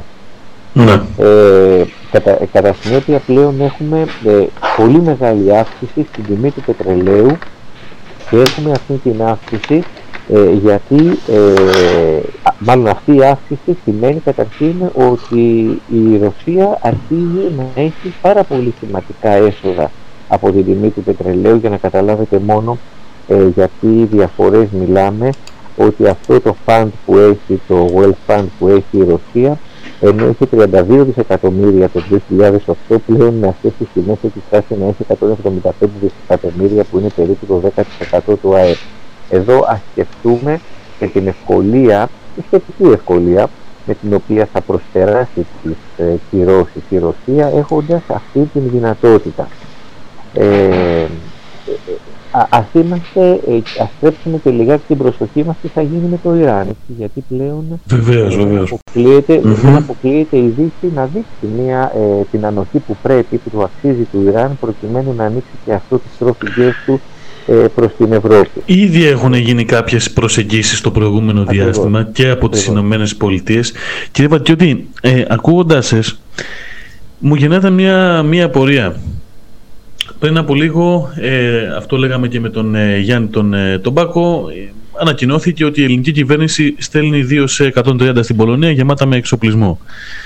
Φαίνεται έχει ληφθεί η απόφαση από την ελληνική κυβέρνηση στα πλαίσια, κατά μέτρη της εθελοδουλείας μας προς το ΝΑΤΟ και τις Ηνωμένες Πολιτείες, κατά άλλους, στα πλαίσια της πλήρους ευθυγράμμισης με τις δεσμεύσεις της χώρας σε ό,τι αφορά την Ατλαντική Συμμαχία. Εν πάση περιπτώσει, βλέπουμε λοιπόν ότι η Ελλάδα λαμβάνει μέρος σε όλη αυτή την πολεμική διαμάχη. Την ίδια στιγμή βέβαια που μετά και την απόφαση για την βίαιη απολιγνητοποίηση που έλαβε η ελληνική κυβέρνηση το 2019, η Ελλάδα θα λέγαμε ότι ενεργειακά είναι πιο εξαρτώμενη από ποτέ και από τη Ρωσία. Ακριβώς. Εδώ κάτι δεν βγαίνει στην εξίσωση. Η Ελλάδα έχει το υψηλότερο ποσοστό ενεργειακής εξάρτησης σε όλη την Ευρωπαϊκή Ένωση. Και αξίζει εδώ μάλιστα να δούμε ότι ενώ η Ευρωπαϊκή Ένωση εμφανίζεται, δηλώνει ότι καταβάλει μια τεράστια προσπάθεια να πάψει η ενεργειακή της εξάρτηση, η Ελλάδα εθελοντικά πάει και κάθε φορά επιλέγει μια τακτική που βαθαίνει την ενεργειακή της εξάρτηση. Ήθελα να συμπληρώσω όμως, καταρχήν πρέπει να πούμε ότι είναι μια απαράδεκτη απόφαση αυτή που πήρε η ελληνική κυβέρνηση, και είναι μια απόφαση η οποία ναρκοθετεί την ειρήνη, είναι μια απόφαση η οποία ρίχνει λάδι, ρίχνει πετρέλαιο στη φωτιά αυτή τη στιγμή του πολέμου στην Ουκρανία, γιατί την ίδια στιγμή που υπάρχουν διαπραγματεύσεις δημόσιες, άρα μπορούμε να φανταστούμε στο ιδιωτικό επίπεδο, στο μυστικό επίπεδο, του οργασμού συναντήσεων, επαφών, ανταλλαγής μηνυμάτων γίνεται, προκειμένου να ξεκινήσει τις επόμενες ημέρες ή και ώρες μια συνάντηση μεταξύ Ρωσίας και Ουκρανίας. Είδαμε μάλιστα την Ουκρανία να απορρίπτει τη Λευκορωσία, επειδή λέει είναι φιλική. Ναι, είναι εχθρικό. Εγώ θα θεωρούσα ιδανική όμως επιλογή τη Λευκορωσία για έναν και μόνο λόγο. Για να πιάσουμε το νήμα των διαπραγματεύσεων ειρήνης. Το Μίνσκ. Ακριβώς. Η δεύτερη συμφωνία ειρήνης υπογράφηκε το Φεβρουάριο του 2015 στο Μίνσκ. Ναι, μα υποτίθεται όμως ότι σύμφωνα με την ρητορική του Κιέβου και όχι μόνο, η Ρωσία είναι εκείνη που ουσιαστικά με τη στάση της κατήργησε όσα είχαν συμφωνηθεί τότε. Ήταν αληθές. Η δεύτερη συμφωνία του Μίνσκ υπογράφηκε από την Ουκρανία μόνο και μόνο προκειμένου να σώσει από την σφαγή 6.000 στρατιώτες που είχαν εγκλωβιστεί στη μάχη του Ντεμπάλτσεβε που ξεκίνησε το Δεκέμβριο του 2014 και κατέληξε με τη βοήθεια προφανώς και του ρωσικού στρατού που βοηθούσε τις λαϊκές πολιτοφυλακές των δημοκρατιών του Ντομπάς, κατέληξε στον εγκλωβισμό με μια κίνηση κανάλια των ρωσικών δυνάμεων 6.000 Ουκρανών στρατιωτών και Ναζί. Τότε ήταν που η Ουκρανία ζήτησε κατεπηγόντως να υπογραφεί μια συμφωνία και δέχτηκε έναν όρο ο οποίος ακόμα και εκείνη τη στιγμή, για όσους έτσι παρακολουθούσαμε τα ρωσο-ουκρανικά, καταλαβαίναμε ότι ήταν πολύ προχωρημένος για να τον δεχτεί η Ουκρανία. Δεχόταν δηλαδή συνταγματική μεταρρύθμιση και ενσωμάτωση άρθρου που θα έδινε στις δημοκρατίες της χώρας το δικαίωμα του βέτο στις σημαντικές πολιτικές αποφάσεις. Καταλαβαίνουμε δηλαδή ότι η Ουκρανία, προκειμένου να βγάλει σώους και αυλαβή τους εγκλωβισμένους στρατιώτες της από τον Ντεμπάλτσεβε, δέχτηκε έναν όρο ο οποίος ικανοποιούσε αυτό το πολύ νόμιμο θεμητό αίτημα της Ρωσίας, και είναι ένα αίτημα το οποίο συμβάλλει στην ειρήνη στην Ευρώπη. Έτσι. Δημιουργία ζωνών ουδετερότητας, σεβασμός στις εγγυήσεις ασφαλείας, οι οποίες ζητάνε κάτι πάρα πολύ απλό, το οποίο ίσχυσε σε όλη τη μεταπολεμική περίοδο. Όχι απλά δεσμεύσεις και μεγάλα λόγια για μία επίθεση, αλλά δημιουργία και εκείνων των όρων που δεν θα κάνουν εφικτή την επίθεση. Είναι αυτό που η ρωσική διπλωματία περιγράφει ως ένα σύστημα ασφαλείας, σύστημα ειρήνης, μέσα στο οποίο όλοι θα ζούμε εν ειρήνη και όχι κατ' επιλογή η μία χώρα δηλαδή σε βάρος της άλλης, και επιβάλλοντας την εξουσία και τη δύναμη ισχύως. Θα ήθελα όμως να επιστρέψω στην οικονομική κατάσταση. Τον Ιανουάριο μας πέρασε, το Διεθνές Νομισματικό Ταμείο αναθεώρησε προς τα κάτω τις προοπτικές ανάπτυξης αύξησης του ΑΕΠ της Ευρώπης από 4,4% για 3,5% του 2022. Με αυτές τις τιμές του φυσικού αερίου και του πετρελαίου, οι προοπτικές ανάπτυξης της Ευρωπαϊκής Ένωσης θα συρρυκνωθούν ακόμη περισσότερο από αυτό το 3,5%. Και υπάρχει και άλλη μια πλευρά η οποία θα έχει παγκόσμιες οικονομικές συνέπειες από τον πόλεμο, τον οποίο προκάλεσαν ΝΑΤΟ και Αμερικάνοι ΝΑΤΟ και αυτή η κυβέρνηση μαριονέτα της Ουκρανίας. Είναι τα τεράστια προβλήματα που θα δημιουργηθούν στην εφοδιαστική αλυσίδα σε Σιτάρι, Καλαμπόκι και Ηλιέλαιο. Αρκεί να φέρω μόνο μερικά νούμερα για να έχουμε υπόψη μας περί τίνος μιλάμε. Το 1/3 του παγκόσμιου εμπορίου στο Σιτάρι προέρχεται από την Ουκρανία και τη Ρωσία. Το 20% του παγκόσμιου εμπορίου στο Καλαμπόκι και το 80% του παγκόσμιου εμπορίου στο Ηλιέλαιο. Μία σειρά από φτωχές χώρες, όπως για παράδειγμα ο Λίβανος, εισάγει το 50% του σιταριού του από την Ουκρανία. Το 43% της Λιβύης εισάγει σιτάρι από την Ουκρανία και το 22% της Ιεμένης. Αυτά τα αναφέρω γιατί εμείς που ζούμε σε σχετικά πιο πλούσιες χώρες, δεν θα παραφράσω τη ρίση με την Αντουανέτα και το Παντεστάνι, αλλά μπορούμε εύκολα να αποκαταστήσουμε το πτώχο και να καταλάβουμε ότι ούτε στο δικό μας το εισόδημα το ποσοστό που καταλαμβάνει η αγορά του φθονιού είναι τόσο σημαντικό ώστε να γίνει αισθητό, και εύκολα μπορούμε να το υποκαταστήσουμε με άλλα ισοδύναμα ή σχεδόν ισοδύναμα προϊόντα. Αυτές οι χώρες όμως δεν είναι έτσι.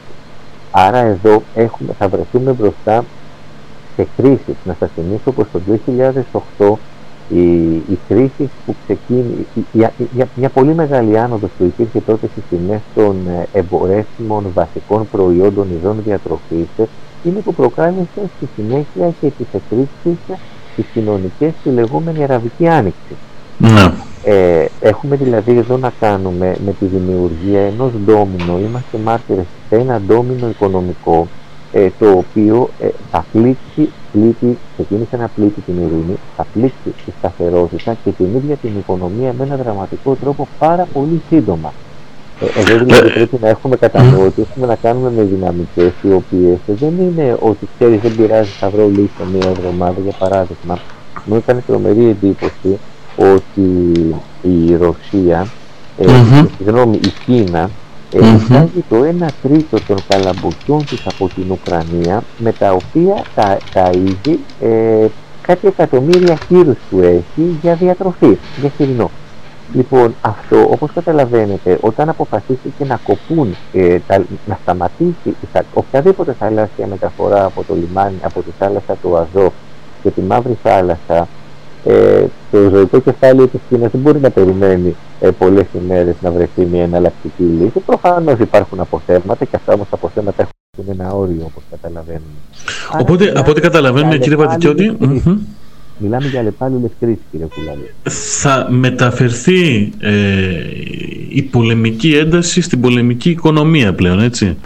Ακόμα και η ειρηνική οικονομία, η διατροφή. Προσέξτε, μιλάμε, το έχουμε συνηθίσει εμείς και όλοι μας δίνουμε πολύ μεγάλη προσοχή στην συνέχεια και τη σταθερότητα που έχουν οι φοδιαστικές αλυσίδες, σε κυκλώματα ημιαγωγών, στον Ιτέλιο, γιατί σε άλλα υλικά, στις πανηγιές, για τις μπαταρίες των ηλεκτρικών αυτοκινήτων και τέτοια πράγματα, τα οποία είναι πολύ προχωρημένα, αλλά υποτιμούμε τις συνέπειες που υπάρχουν σε πάρα πολύ καθημερινά απλά εμπορεύματα, με τα οποία όμως η συντριπτική πλειοψηφία της ανθρωπότητας, αυτά τα εμπορεύματα συναρτά την διαβίωσή τους. Εδώ δηλαδή διακυβεύεται πια και η ασφάλεια της διατροφής. Αρκετά σημαντικό. Κύριε Βατικιώτη, σας ευχαριστούμε πολύ. Ευχαριστούμε πάρα πολύ. Σας ευχαριστούμε. Καλή συνέχεια. Να είστε καλά. Να είστε καλά. Για πες, Δημήτρη. Φίλε, νομίζω ότι ξέρεις, ο Λεωνίδας έχει και την επιστημονική, έτσι, επάρκεια και την ικανότητα να μπορεί να θέτει τα ζητήματα και με βάση τα οικονομικά δεδομένα. Οπότε καταλαβαίνουμε ότι η μεταφορά πλέον του πεδίου, του πολεμικού πεδίου, θα γίνει, όπως πολύ σωστά τόνισε, και στην ειρηνική οικονομία, και σε ό,τι έχει να κάνει δηλαδή και με την διατροφή. Είναι κάτι το οποίο μας τόνισε προηγουμένως και ο κύριος Ρούσσος.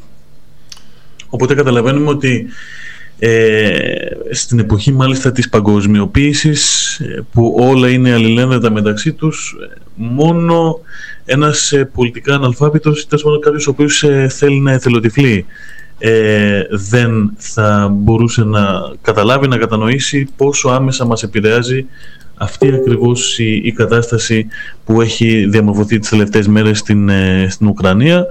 Ας ελπίσουμε να βρεθεί σύντομα πεδίο επαφής και επικοινωνίας και να σταματήσουν τα προσχήματα ένθεν κακήθεν, γιατί πέρα από την, αν θέλεις, από τον κίνδυνο που επισύει όλη αυτή η κατάσταση για την παγκόσμια οικονομία και για την ενεργειακή και επισιτιστική μας επάρκεια, ανοίγουν ορέξεις, δημιουργούνται σενάρια. Και όπως λέει και ο σοφός λαός, ο λύκος στον αναμπομπούλα χαίρεται. Και για να είμαστε ξεκάθαροι, δηλαδή, αναφέρουμε προφανώς στην Τουρκία. Έχει γίνει αρκετές, τις τελευταίες μέρες έχουν γίνει αρκετές αναφορές σε ό,τι έχει να κάνει με το γεγονός ότι ίσως θα μπορούσε να δοθεί ένα ακόμα επιπλέον πρόσχημα στον Ταγίπ Ερντογάν, προκειμένου να μπορέσει να αλλάξει κάποιες ισορροπίες στο Αιγαίο, στη Θράκη κτλ. Και γι' αυτό σε λίγο θα έχουμε μαζί μας, όχι μόνο για την σχέση της με την Ελλάδα, αλλά και γενικότερα για την στάση της Τουρκίας, και την καλή συνάδελφο, την Δέσποινα την Ορφανάκη, προκειμένου να μπορέσουμε να δούμε όλο αυτό το ζήτημα του ρόλου της Τουρκίας σε αυτήν την σύγκρουση. Θα ήθελα, Δημήτρη, πριν πάμε στην Τουρκία και κλείνοντας το θέμα της ενέργειας, το οποίο δείξαμε με τον κύριο Βατικιώτη, να πούμε ότι με το που έφτασε η είδηση στην Ευρώπη ότι πλέον θα υπάρχει σημαντικός αριθμός πλοίων που μεταφέρει το LNG αέριο, αρχές του μήνα είχαμε πτώσει 50% της τιμής στην ευρωπαϊκή αγορά του κλασικού φυσικού αερίου. Και για να δούμε πόσο μόνοι τους παίζουν οι Ηνωμένες Πολιτείες αυτή τη στιγμή, το Κατάρ, το οποίο και αυτό έχει αρκετό απόθεμα και προμηθεύει LNG αέριο, έχει δηλώσει μέσω του Υπουργείου Ενέργειας πως είναι δεσμευμένη σχεδόν όλη η ποσότητά του σε χώρες της Ασίας και ότι μπορεί μόνο το 10 με 15% να ανακατευθύνει προς την Ευρώπη. Άρα, οποιοδήποτε πρόβλημα υπάρξει με την ροή του φυσικού αερίου από την Ρωσία δεν μπορεί να υποκατασταθεί με κανένα άλλο τρόπο πέραν του υγροποιημένου LNG αερίου από τις Ηνωμένες Πολιτείες, και το καθένα να μπορεί να συμπεράνει μόνος του αναφορικά με τους σκοπούς, τις στοχεύσεις και το γενικά τι εξελίσσεται μπροστά μας. Πάμε στην Τουρκία. Καλημέρα σας. Έχουμε μαζί μας την Δέσποινα Ορφανάκη, καλή συνάδελφος και μια αναλύτρια επί των διεθνών τουλάχιστον 3 δεκαετίες τώρα, και γι' αυτό και την έχουμε μαζί μας απόψε στο podcast, προκειμένου να δούμε λίγο και τις προεκτάσεις που έχει πλέον ο πόλεμος στην Ουκρανία και στην πιο ανατολική πλευρά του κόσμου μας. Δέσποινα, θα ήθελα λίγο να δούμε καταρχάς σε πρώτη έτσι φάση την τοποθέτηση, αν θέλεις, τόσο της Τουρκίας που μας ενδιαφέρει, όσο και των υπόλοιπων χωρών της Ανατολής. Ποια ακριβώς είναι η στάση τους, πάντα βέβαια με γνώμονα και τον περιφερειακό ρόλο της Τουρκίας, αλλά θα ήθελα να δούμε και περιπτώσεις όπως την τοποθέτηση του Ισραήλ. Έχει ιδιαίτερο ενδιαφέρον. Λοιπόν, ας πιάσουμε την Τουρκία, που είναι η πιο κοντινή μας περίπτωση. Η κυβέρνηση Ερντογάν δείχνει διατεθειμένη, ή τουλάχιστον πασχίζει, να πατήσει σε 2 βάρκες ταυτόχρονα και να καταφέρει να βγει αλόβητη από μια τέτοια προσπάθεια. Είναι πολύ δύσκολο αυτό να συμβεί, γιατί προσπαθεί να εξυπηρετήσει επιδιώξεις 2 εταίρων συμμάχων ή ευκαιριακών δυνάμεων, τέλος πάντων, στο πλευρό της. Είναι μοιραίο κάποια στιγμή να βρεθεί να επιλέξει Δύση ή Ανατολή. Κάτι παρόμοιο, σε διαφορετική βέβαια γραμμή, υφίσταται το Ισραήλ, το οποίο επίσης βρίσκεται εν μέσω εντός εισαγωγικών πυρών. Και δεν έβαλα, δεν βάλαμε τυχαία αυτές τις 2 χώρες, υπό την έννοια ότι έχουμε και επαναπροσέγγιση στις σχέσεις τους στο τελευταίο διάστημα, έτσι. Ήταν την περασμένη Πέμπτη ο Ισραηλινός πρόεδρος στην Αθήνα, θα πάει στις 2 του Μαρτίου στη Λευκορωσία, ουσιαστικά για να καθησυχάσει τις 2 χώρες ότι η εξομάλυνση των σχέσεων με την Τουρκία δεν θα επιφέρει βλάβη στις σχέσεις τους. Το Ισραήλ λοιπόν προσπαθεί να μην τα σπάσει με τη Ρωσία, γιατί ας μην ξεχνάμε, στο έδαφος του φιλοξενεί ένα σημαντικό κομμάτι από Εβραίους που έχουν έρθει από χώρες της πρώην Σοβιετικής Ένωσης, οπότε έχει συμφέρον ζωτικό να τα έχει καλά με τη Μόσχα, ή τουλάχιστον να έχει μία συνεννόηση, την οποία μέχρι πρότινος και μέχρι πριν αλλάξει η κυβέρνηση στο Ισραήλ την είχε καταφέρει επί Νετανιάχου στη Συρία, η συνεννόηση. Αυτό τώρα τίθεται εν αμφιβόλο, γιατί φαίνεται πως δεν υπάρχει μια συμφωνία πλήρης, τουλάχιστον ανάμεσα στις 2 χώρες σε ό,τι αφορά τη Συρία. Οπότε όλες οι εξελίξεις στο Ουκρανικό μοιραία επηρεάζουν και αυτή τη μεριά του κόσμου, δηλαδή τη Μέση Ανατολή, και θα επηρεάσουν ακόμα περισσότερο την Ευρώπη, κατά τη γνώμη μου. Γιατί το μεγάλο παιχνίδι που στείνεται μπροστά μας δεν είναι το δίπολο Ρωσία-Ουκρανία. Δεν είναι ο πόλεμος Ρωσίας-Ουκρανίας. Δεν είναι η στρατηγική επιχείρηση ευρείας κλίμακας που βλέπουμε αυτή τη στιγμή να ξεδιπλώνεται μπροστά μας από τις 24 του μήνα. Το μεγάλο παιχνίδι, κατά την ταπεινή μου άποψη, είναι η περιχαράκωση ουσιαστικά των συνόρων ανάμεσα σε Ρωσία και Βορειοατλαντικό Σύμφωνο. Ο Ρώσος πρόεδρος προσπαθεί με αυτή τη μεγάλη επιχείρηση να φρενάρει την περαιτέρω διεύρυνση του ΝΑΤΟ προς Ανατολάς. Είναι φανερό αυτό, και όχι μόνο να φρενάρει τυχόν περαιτέρω διεύρυνση, αλλά και να σταματήσει ή να επιχειρήσει τουλάχιστον την άρση κάποιων επιτευγμάτων από τη μεριά του ΝΑΤΟ. Παραδείγματος χάρη, και το έχει πει ξεκάθαρα αυτό, ότι θέλει την απομάκρυνση βαλιστικών πυράβλων από το έδαφος της Πολωνίας, που κοιτούν προς το έδαφος της Ρωσίας και άλλων χωρών, Ρουμανία κτλ. Πιθανότατα αυτό να το επιτύχει μέσα στους επόμενους μήνες. Είναι σίγουρο ότι το ΝΑΤΟ, εφόσον παζαρέψει μαζί του κάποια ανταλλάγματα, δεν θα το κάνει δημοσίως. Έχουμε δει και στο παρελθόν σε ανάλογες κρίσεις να υπάρχουν κάποια βήματα προς τα πίσω στο παρασκήνιο και όχι πολύ φανερά. Επομένως, αυτό που κρίνεται εδώ πέρα είναι το μέλλον των σχέσεων ανάμεσα σε Δύση και Ρωσία. Η Ρωσία απαιτεί σεβασμό και απαιτεί να αναγνωρίζεται πλέον ως ένα νέο κέντρο διεθνούς ισχύως, γιατί το διεθνές σκηνικό έτσι κι αλλιώς είναι πάρα πολύ ρευστό, και προσπαθεί να εξασφαλίσει τη θέση που θεωρεί εκείνη ότι της αρμόζει. Ο χαμένος σε αυτή την υπόθεση, και ας μην είμαι μόνο στη μεριά της Ανατολικής Ευρώπης, είναι η Δυτική Ευρώπη και η Βόρεια Ευρώπη, αλλά σαφώς οι χώρες της Ευρωπαϊκής Ένωσης που συμμετέχουν και στο ΝΑΤΟ. Ναι. Το λέω αυτό γιατί ουσιαστικά το παιχνίδι που κατά μία άποψη θα μπορούσε να κρυφθεί και λιγάκι στημένο ανάμεσα σε Μόσχα και Ουάσιγκτον είναι οι αγορές ενέργειας της Ευρώπης, τις οποίες ενώ φαινομενικά φαίνεται να τις κάνει η Μόσχα, δεν χάνει στην ουσία τίποτα, ίσα ίσα που κερδίζει και άλλους πελάτες. Γιατί ενώ το προσωρινό πάγωμα ή μάλλον η απόφαση του Γερμανού Καγκελάριου να μην αδειοδοτήσει τη λειτουργία του αγωγού του γερμανικού του Nord Stream 2 ουσιαστικά απλώς παγώνει την έναρξη της λειτουργίας του, έτσι. Δεν του κοστίζει τίποτα. Από τη μια σταματάει, κλείνει τα στόματα των Αμερικανών που βρίνιαζαν για να πάρει μέτρα κατά της λειτουργίας του αγωγού. Από την άλλη δεν τον σταματάει τον αγωγό, δεν τον καταστρέφει.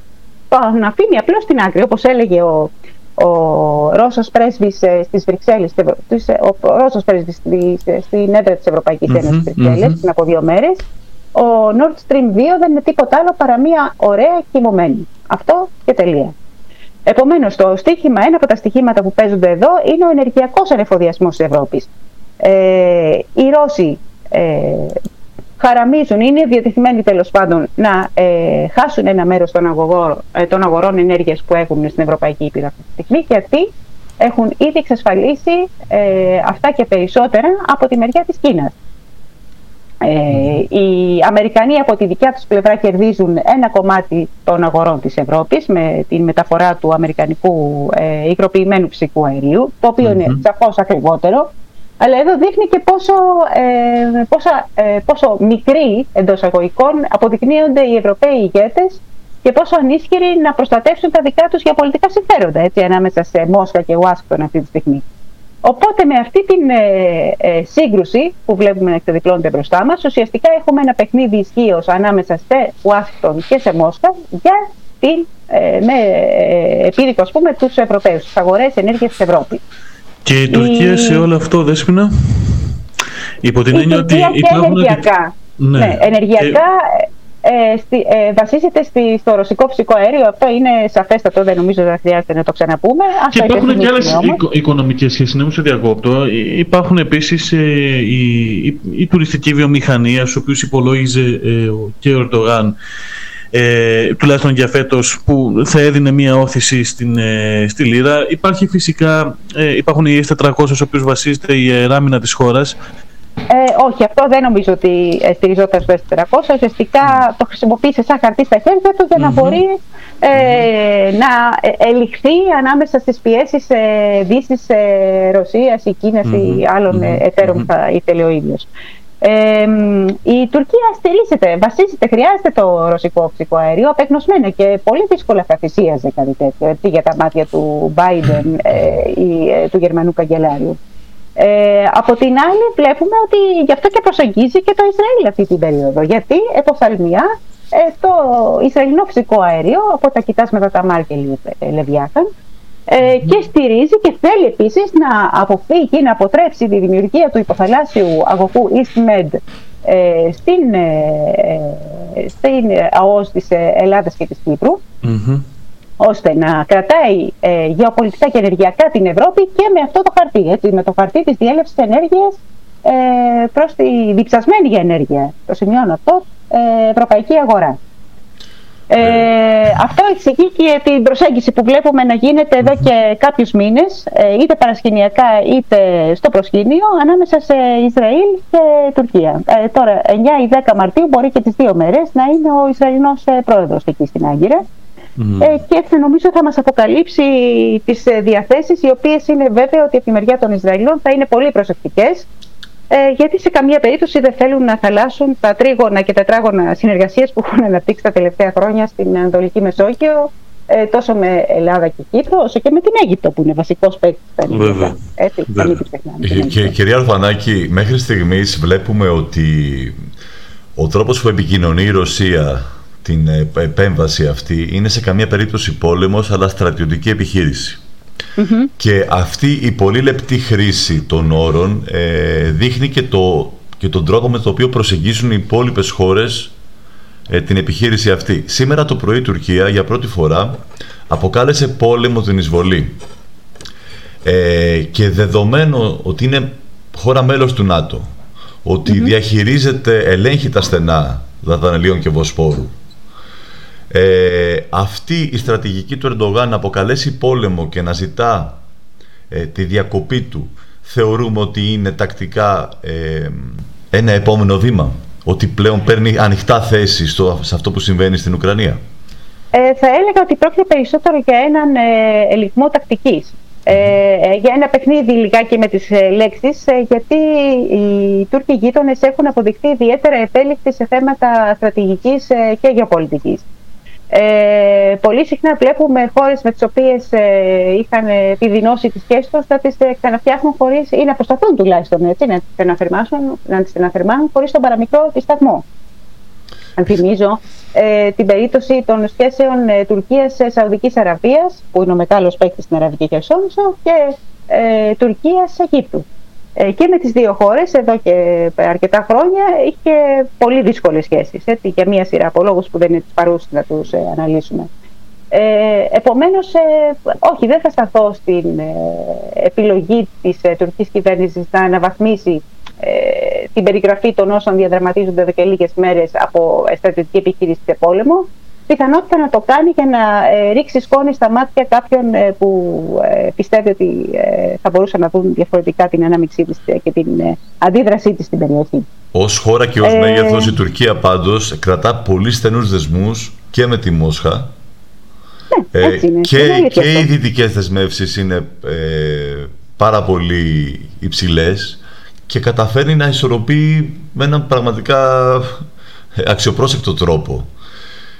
Εδώ και πολλές δεκαετίες το κάνει αυτό. Δεν είναι θέμα της κυβέρνησης Ερντογάν. Όχι, θεωρώ σαν μέγεθος χώρας εννοώ. Ακριβώς, και σαν θέση χώρας επίσης. Η γεωπολιτική μεριά της, η θέση μάλλον που έχει στο χάρτη, καθορίζει ουσιαστικά και την πολιτική ενός μέρους του κατεστημένου του πολιτικού και οικονομικού της γείτονας χώρας.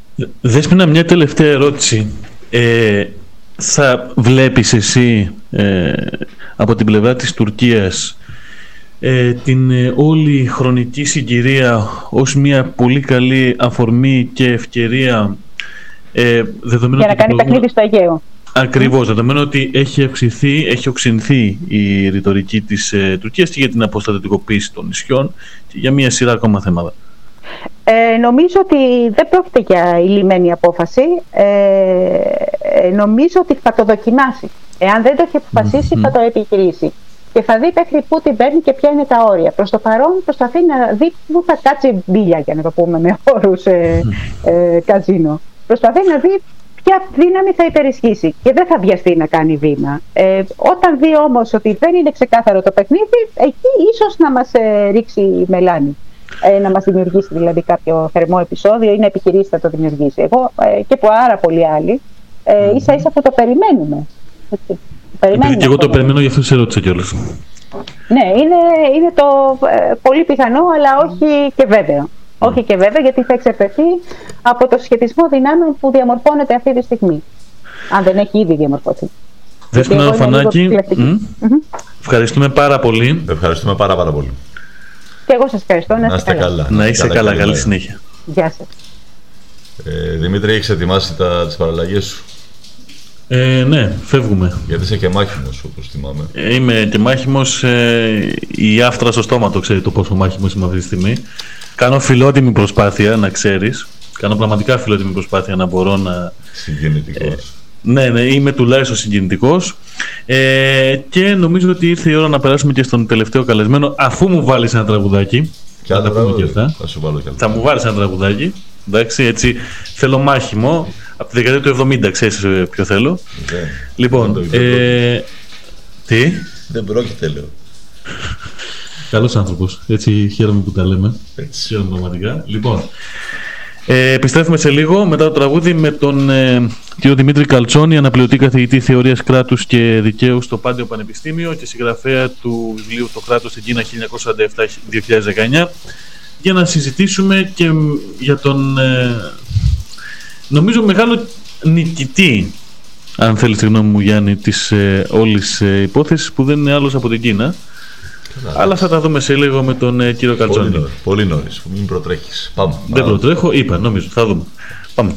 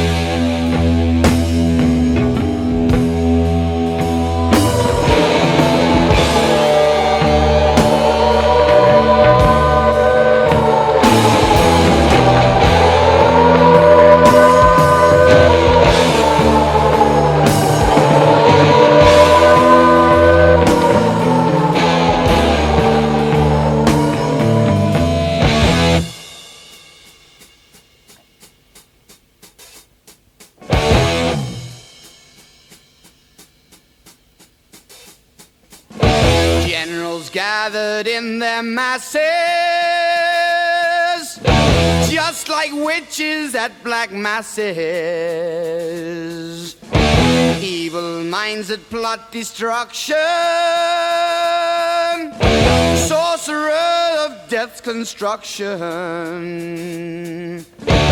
In the fields of bodies burning, as the war machine keeps turning. Death and hatred to mankind, poisoning their brainwashed minds. Oh, Lord, yeah.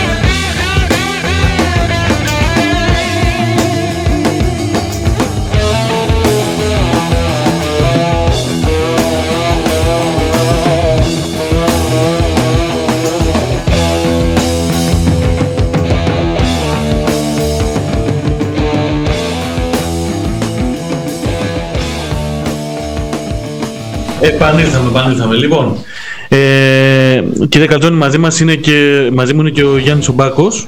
Καλησπέρα.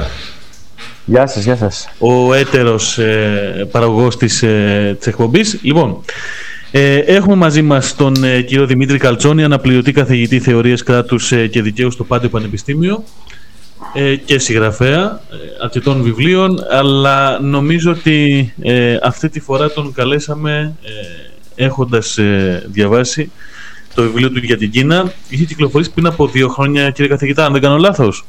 Ναι. Κυκλοφόρησε το φθινόπωρο του 2019, στα 70 χρόνια από την ίδρυση της Λαϊκής Δημοκρατίας της Κίνας. Ωραία. Επειδή λοιπόν είστε ένας πολύ καλός γνώστης αυτής της χώρας που συνεχώς την κατηγορούμε και αυτήν, το σύστημά της και όλα, αλλά ελάχιστα την ξέρουμε για να μπορέσουμε να την κατανοήσουμε πρωτίστως ως μια από τις μεγάλες δυνάμεις πλέον, θα ήθελα να δούμε λίγο τον ρόλο της. Το ρόλο της στην κρίση της Ουκρανίας, στον πόλεμο της Ουκρανίας. Βιάστηκα προηγουμένως να κάνω λόγο και ο Γιάννης με διόρθωσε λέγοντας ότι ουσιαστικά η Κίνα φαίνεται να είναι ο μεγάλος νικητής όλης αυτής της υπόθεσης και θα ήθελα να το δούμε αυτό, κύριε καθηγητά. Ναι, κοιτάξτε, νομίζω ότι είναι γνωστό τώρα πια και φανερό ότι η Κίνα είναι η ανερχόμενη δύναμη του πλανήτη. Είναι γνωστό επίσης ότι εδώ και πολλά χρόνια διατηρεί μια σχέση σύμπλευσης με τη Ρωσία. Λέω σύμπλευσης και όχι συμμαχίας.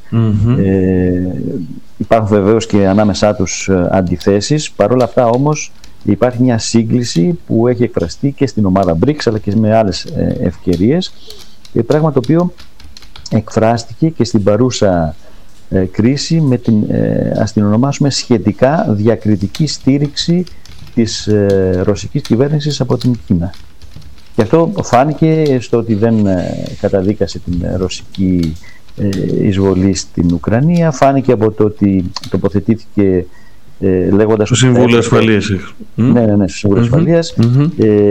Λέγοντας επίσης ότι παρότι η Κίνα δεν επιθυμεί την τρέχουσα κατάσταση, δηλαδή τον πόλεμο στην Ουκρανία, θα έπρεπε, είπε ο Κινέζος Υπουργός Εξωτερικών, νομίζω, είπε ότι θα έπρεπε να έχουν απαντηθεί οι ανησυχίες της Ρωσίας σε σχέση με το θέμα της διεύρυνσης του ΝΑΤΟ.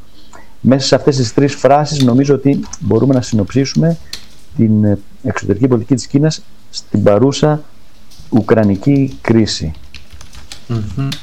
Η Κίνα επιδιώκει τέτοιου είδους περιφερειακές κρίσεις. Κοιτάξτε, η Κίνα μέχρι πρόσφατα τηρούσε τις αρχές της εξωτερικής πολιτικής οι οποίες είχαν χαραχθεί από τον Ντενγκ Σιαοπίνγκ. Θα μπορούσαμε να τις συνοψίσουμε σε 3 βασικές. Η μία ήταν μην εμπλέκεσαι σε συγκρούσεις, κράτα χαμηλό προφίλ και μη διεκδικείς την ηγεσία ή τουλάχιστον μην την διεκδικείς φανερά. Αυτές οι αρχές της εξωτερικής πολιτικής, τις οποίες διαμόρφωσε ο Ντενγκ Σιαοπίνγκ, ακολουθούνταν από την Κίνα αυστηρά μέχρι πρόσφατα και ήταν αρχές οι οποίες την βοήθησαν πάρα πολύ στο να μπορέσει να ορθοποδήσει και να προοδεύσει οικονομικά στην αρχή και στη συνέχεια να μπορέσει να διεισδύσει οικονομικά στην παγκόσμια αγορά και σε μια σειρά άλλες χώρες, σε όλα τα σημεία, ουσιαστικά σε όλες τις υπήρους και σε όλα τα σημεία του πλανήτη.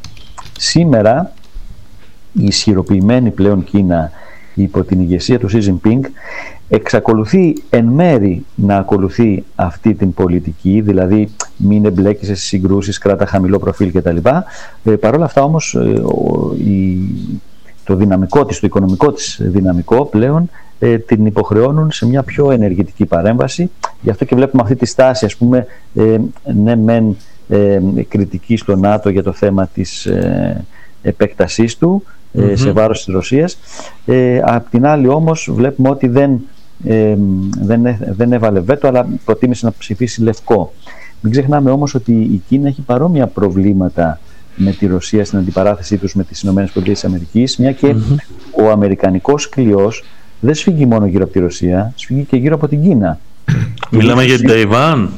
Όχι μόνο την Ταϊβάν. Μιλάμε για την παρουσία των Αμερικανών σε δεκάδες στρατιωτικές βάσεις σε όλη την ευρύτερη περιοχή, από την Ιαπωνία, την Νότια Κορέα, τον ειρηνικό, τον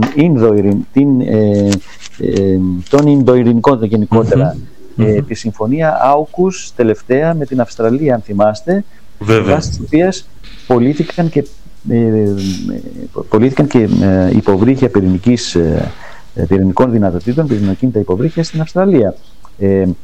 Εκεί είναι το βασικό μέλημα και η βασική ανησυχία των ΗΠΑ, οι οποίες βλέπουν να υποσκελίζονται στην παγκόσμια αγορά από την Κίνα. Και έχουμε αυτή την σύγκρουση των γιγάντων, η οποία βεβαίως δεν ξέρω αν έχει, μπορούμε να πούμε ποιος είναι κερδισμένος και ποιος όχι. Σίγουρα μεγάλος χαμένος από όλη αυτή την υπόθεση είναι η λαή, όπως φαίνεται και από την έκβαση των πραγμάτων στην Ευρώπη. Κύριε Καλτσώνη, πρόσφατα σε ένα άρθρο σας στα Νέα, νομίζω ήταν την περασμένη Πέμπτη, αν δεν κάνω λάθος, την Παρασκευή δημοσιεύτηκε, ουσιαστικά είπατε ότι η Ευρώπη δεν θα έπρεπε να λάβει μέρος στις κυρώσεις κατά της Ρωσίας.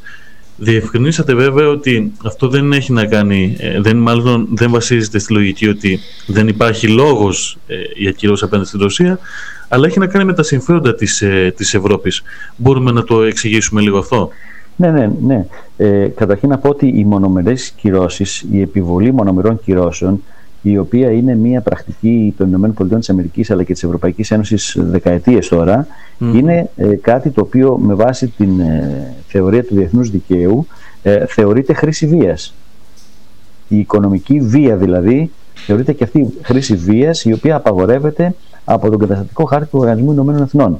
Άρα ήδη η χρήση των οικονομικών κυρώσεων σε βάρος μιας σειράς κρατών από την πλευρά των ΗΠΑ και της Ευρωπαϊκής Ένωσης χρόνια τώρα είναι ένα πρόβλημα και είναι παραβίαση του Οργανισμού Ηνωμένων Εθνών. Το δεύτερο, νομίζω ότι καταρχήν η Ελλάδα, ας μιλήσουμε για τη χώρα μας, δεν έχει κανένα απολύτως λόγο να εμπλέκεται σε αυτή τη σύγκρουση των γιγάντων. Σε αυτή την σύγκρουση για τα γεωπολιτικά συμφέροντα των ΗΠΑ, της Ρωσίας, της Κίνας ή οποιοδήποτε άλλο. Από αυτή την υπόθεση, στο βαθμό που εμπλέκεται η Ελλάδα, και όντως εμπλέκεται, σήμερα άκουσα και μια καινούργια ανακοίνωση της κυβέρνησης για αποστολή στρατιωτικού. Του 2-130, ναι.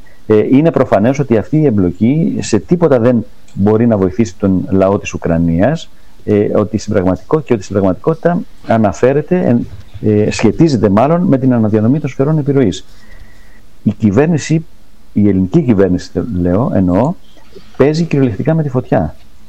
Εμπλέκει τη χώρα μας είτε μέσω των στρατιωτικών βάσεων στη Σούδα, στην Αλεξανδρούπολη, οι οποίες ξέρουν πάρα πολύ καλά ότι χρησιμοποιούνται για την προώθηση των αμερικανικών στρατευμάτων στην περίμετρο της Ρωσίας ή της Ουκρανίας ή οπουδήποτε αλλού. Είτε με αυτόν τον τρόπο, είτε με τη συμμετοχή πολεμικών πλοίων στη Μαύρη Θάλασσα. Και εδώ πέρα είναι και λίγο το παράδοξο, για να μην πω το κομικοτραγικό του ζητήματος. Η Ελλάδα στέλνει μαζί με τον ΝΑΤΟ πλοία στην Μαύρη Θάλασσα ενάντια στη Ρωσία κτλ. Τη στιγμή που οι απειλές στην εθνική κυριαρχία προέρχονται από τον εξανατολών σύμμαχο στο ΝΑΤΟ, Τουρκία. Αυτή την αντίφαση διαπιστώσαμε προηγουμένως και με τον Γιάννη, ότι ουσιαστικά στην προσπάθειά σου για άλλη μια φορά ως χώρα να αποτελέσεις τον πιστό σύμμαχο, τον πλήρως ευθυγραμμισμένο με τις επιταγές του ΝΑΤΟ και των Ηνωμένων Πολιτειών, η εξωτερική σου πολιτική παραβλέπει ακριβώς ότι ο κύριος κίνδυνος τον οποίο διατρέχεις έρχεται από μια φίλη χώρα σύμμαχο, όπως είναι η Τουρκία, μέσα σε πάρα πολλά εισαγωγικά και η φιλία και η συμμαχία. Και αυτή ουσιαστικά νομίζω είναι και η αντίφαση της εποχής μας, σε μια περίοδο κατά την οποία είχε προηγηθεί όλο το διάστημα μέχρι δηλαδή και την κορύφωση της κρίσης στην Ουκρανία με την εισβολή της Ρωσίας και η εσωτερική διαπάλη μέσα στο ΝΑΤΟ. Να θυμίσουμε τις δηλώσεις περί εγκεφαλικά νεκρού ΝΑΤΟ και τα λοιπά, και η πολυγλωσία της Ευρωπαϊκής Ένωσης και ουσιαστικά τα ίξις αφίξεις της παρούσας προεδρίας των ΗΠΑ με τον Biden, που το προηγούμενο διάστημα είχε δείξει μια τάση προσέγγισης προς την Ρωσία με σκοπό να επικεντρωθεί κυρίως στην Κίνα, και ξαφνικά έχουμε αλλαγή όλου αυτού του σκηνικού. Μπορεί η Ελλάδα να συνεχίσει μέσα σε αυτή τη ρευστότητα, κύριε καθηγητά, να επικαλείται το διεθνές δίκαιο? Και αυτή είναι η τελευταία ερώτηση από εμένα. Τη στιγμή που βλέπουμε για άλλη μία φορά ότι το διεθνές δίκαιο δεν είναι τίποτα άλλο παρά η βούληση του ισχυρού. Ναι, εδώ θέλω λίγο να σταθώ. Το διεθνές δίκαιο δεν είναι η βούληση του ισχυρού. Η βούληση των ισχυρών, είτε πρόκειται για τις Ηνωμένες Πολιτείες Αμερικής, είτε για τη Ρωσία, είτε για οποιοδήποτε άλλο, εκφράζεται με την παραβίαση του διεθνούς δικαίου. Σωστό. Με την παραβίαση των αρχών του καταστατικού χάρτη του Οργανισμού Ηνωμένων Εθνών. Θυμίζω, χωρίς να καθαγιάζω και χωρίς να απολυτοποιώ και να ωρεοποιώ το διεθνές δίκαιο, θυμίζω όμως ότι το διεθνές δίκαιο, ο καταστατικός χάρτης και γενικότερα το διεθνές δίκαιο, είναι κατά βάση προϊόν μιας ιστορικής περίοδου που σημαδεύτηκε από την αντιφασιστική ήττα, από την αντιφασιστική νίκη, από την ήττα δηλαδή του ναζισμού στην Ευρώπη, σημαδεύτηκε από την άνοδο των εθνικοαπελευθερωτικών κινημάτων, των αντιαπικιοκρατικών κινημάτων, και άρα έχει μια σειρά προοδευτικά χαρακτηριστικά. Δηλαδή, για παράδειγμα, η αρχή της μη χρήσης βίας, της μη απειλής βίας, η αρχή της μη επέμβασης στα εσωτερικά άλλου κράτους, είναι αρχές οι οποίες έχουν στόχο όχι μόνο να διασφαλίσουν στο βαθμό που εφαρμόζονται, φυσικά, έτσι, και αυτό είναι ένα πολιτικό ζήτημα και ζήτημα πολιτικών σχετισμών. Έχουν στόχο όχι μόνο να διασφαλίσουν κάποιους ελάχιστους κανόνες συμβίωσης μεταξύ των κρατών, αλλά είναι τέτοιοι κανόνες που κυρίως, αν το σκεφτούμε σε βάθος, βοηθούν τα πιο αδύναμα μέρη. Γιατί προφανώς δεν πάει ένα ανίσχυρο κράτος να παρέμβει στα εσωτερικά ενός ισχυρού, το αντίθετο συμβαίνει συνήθως. Επομένως, νομίζω ότι τη σημαία του διεθνούς δικαίου και της υπεράσπισης των αρχών του Οργανισμού Ηνωμένων Εθνών, παρά τις επανειλημμένες παρεμβάσεις από τις μεγάλες δυνάμεις, εμείς ως χώρα έχουμε υποχρέωση να τη σηκώνουμε και να τη διατηρούμε. Κύριε Καλτσώνη, ναι. Να προσθέσω απλά σε αυτό που λέτε. Εντάξει, μιλάμε για τη χώρα μας, αλλά πριν από λίγο κάνατε και μια αναφορά στο ότι απήχε η Κίνα από το βέτο. Ουσιαστικά η Γερμανίδα Υπουργός Εξωτερικών έκανε μια αναφορά ότι η Κίνα έχει ειδική ευθύνη για αυτό που συμβαίνει. Είναι πολύ, πολύ περίεργη λέξη. Τι σημαίνει ειδική ευθύνη για μια χώρα όσον αφορά την Ουκρανία, η μη παρέμβαση? Επειδή μιλάτε για μη παρέμβαση σε πολιτική άλλης χώρας. Τι μπορεί να σημαίνει ειδική ευθύνη, τι μπορεί να θέλει να δείξει προς την Κίνα η γερμανική πολιτική με αυτό? Ναι, δεν μπορώ να ξέρω τι ακριβώς εννοούσε, να σας πω την αλήθεια. Εικάζω όμως ότι με αυτόν τον τρόπο ήταν ένας τρόπος μάλλον της γερμανικής εξωτερικής πολιτικής να υπογραμμίσει την κοινότητα συμφερόντων και την σύμπλευση, την γεωπολιτική σύμπλευση που υπάρχει, ξαναλέω, εδώ και κάποιες δεκαετίες ανάμεσα στην Κίνα και στη Ρωσία. Ειδικά η Γερμανία βέβαια είναι σε πολύ δύσκολη θέση από όλη αυτή την υπόθεση, γιατί γνωρίζουμε ότι έχει πολύ μεγάλα ανοίγματα οικονομικά συνεργασίας, όχι μόνο με τη Ρωσία αλλά πολύ περισσότερο με την Κίνα, και η αντιπαράθεση αυτή στην οποία οθούν οι Ηνωμένες Πολιτείες της Αμερικής είναι μια αντιπαράθεση η οποία θα φέρει σε πολύ δύσκολη θέση τη γερμανική βιομηχανία και τη γερμανική οικονομία, το γερμανικό μεγάλο κεφάλαιο. Γιατί θα το στερήσει. Η Γερμανία είναι μια εξαγωγική οικονομία. Πολύ μεγάλο μέρος των εξαγωγών της κατευθύνεται προς την Κίνα. Σε περίπτωση που υπάρχει μια όξυνση της αντιπαράθεσης, μια περαιτέρω όξυνση της αντιπαράθεσης ανάμεσα στις ΗΠΑ και στην Κίνα, ως επόμενο βήμα, θέλω να πω, καταλαβαίνουμε ότι η Γερμανία θα αντιμετωπίσει ένα πάρα πολύ μεγάλο πρόβλημα. Ήθελα να πω με την ευκαιρία, για να ξανάρθω λίγο μια έννοια στα ελληνοτουρκικά, ότι τίποτα δεν αποκλείει, και η ιστορική εμπειρία δείχνει, ότι σε συνθήκες μεγάλης αναταραχής οι δυνάμεις που αναθεωρητικές μπορούν να συνήθως τις εκμεταλλεύονται για να δημιουργήσουν τετελεσμένα. Αναφέρομαι στο αντιδραστικό καθεστώς της Άγκυρας. Και σε αυτή την περίπτωση η χώρα μας κάθε άλλο παρά είναι προφυλαγμένη συμμετέχοντας σε αυτή την υπόθεση του Ουκρανικού πολέμου. Διότι τίποτα δεν αποκλείει η Ελλάδα για μια ακόμα φορά να έχει τη μοίρα που είχε και η κυβέρνηση της Ουκρανίας. Γιατί από μια πλευρά, όπως βλέπουμε, η κυβέρνηση της Ουκρανίας εγκαταλείφθηκε σε μεγάλο βαθμό από τους συμμάχους της. Πολλοί λένε ότι ήταν ο χρήσιμος ηλίθιος στην όλη υπόθεση. είναι πάρα πολύ πιθανό. Mm-hmm. Είναι πάρα πολύ πιθανό. Και τίποτα δεν μπορεί να αποκλείσει κανείς ότι μέσα από αυτή την αιματηρή εξέλιξη θα υπάρξει και μια διαπραγμάτευση και μια ανακατανομή της επιρροής ανάμεσα στις ΗΠΑ και στη Ρωσία, που δεν θα αφορά μονάχα την Ανατολική Ευρώπη, αλλά θα αναφέρεται και σε άλλες περιοχές του πλανήτη, όπως είναι στην Αφρική, όπως είναι στη Μέση Ανατολή. Μεσόγειος, ναι. Ναι, μην ξεχνάμε ότι στην Αφρική το προηγούμενο διάστημα, νομίζω τον τελευταίο μήνα, κάπου εκεί, έγιναν δύο πραξικοπήματα και άλλαξαν κυβερνήσεις, στο Μάλι και στην Μπουρκίνα Φάσο. Δύο πραξικοπήματα που φημολογείται ότι είχαν τη στήριξη της ρωσικής εξωτερικής πολιτικής, και μάλιστα στη μία από αυτές τις χώρες, στο Μάλι, νομίζω και στην Μπουρκίνα Φάσο, αλλά για το Μάλι είμαι σίγουρος, η αλλαγή αυτή της κυβέρνησης οδήγησε στην έναρξη αποχώρησης των γαλλικών στρατευμάτων. Εξού ναι. Και η μεγάλη ένταση με την οποία ο πρόεδρος Μακρόν καταφέρθηκε τις τελευταίες μέρες ενάντια στη Ρωσία.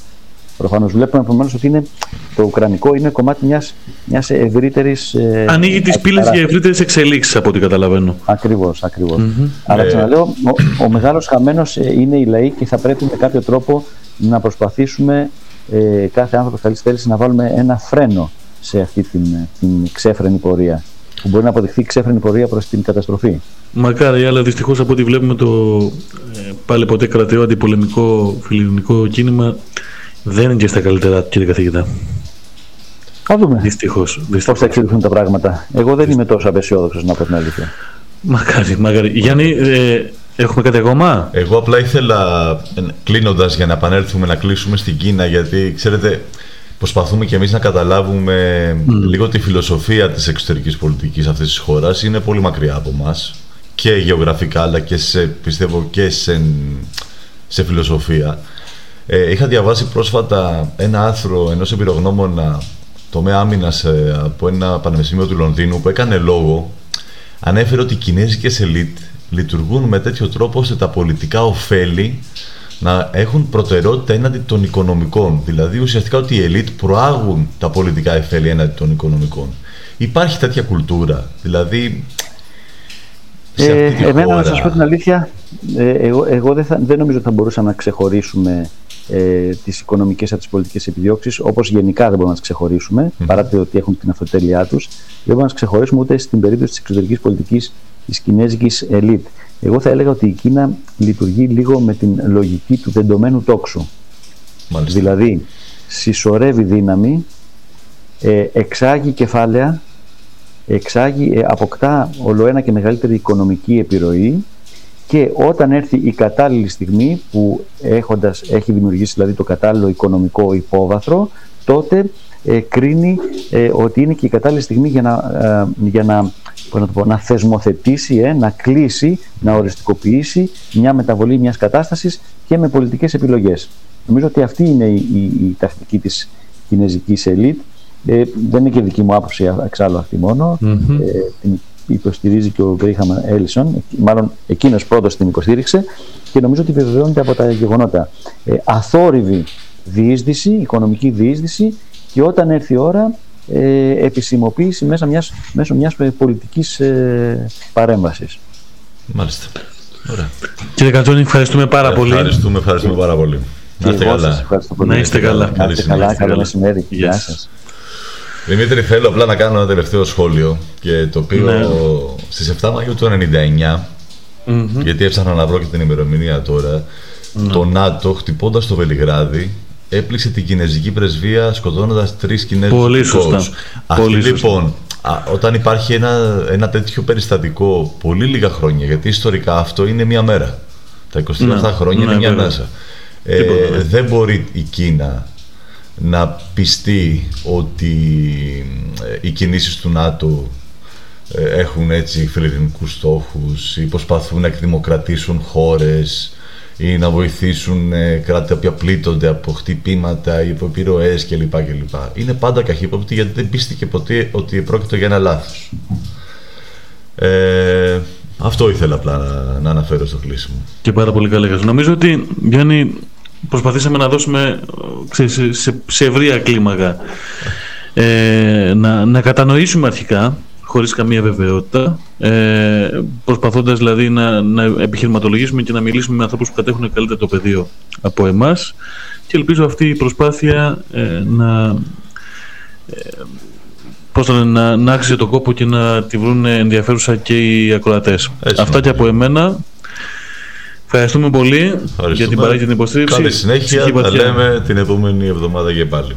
Να είστε καλά. Μην ξεχνάτε να ακολουθείτε το podcast και κάντε καμιά αξιολόγηση. Μας βοηθάει έτσι να βγαίνουμε κι εμείς τα αποτελέσματα και να αποκτήσουμε ένα μεγάλο η παρέα μας. Ευχαριστούμε πάρα πολύ. Καλή συνέχεια.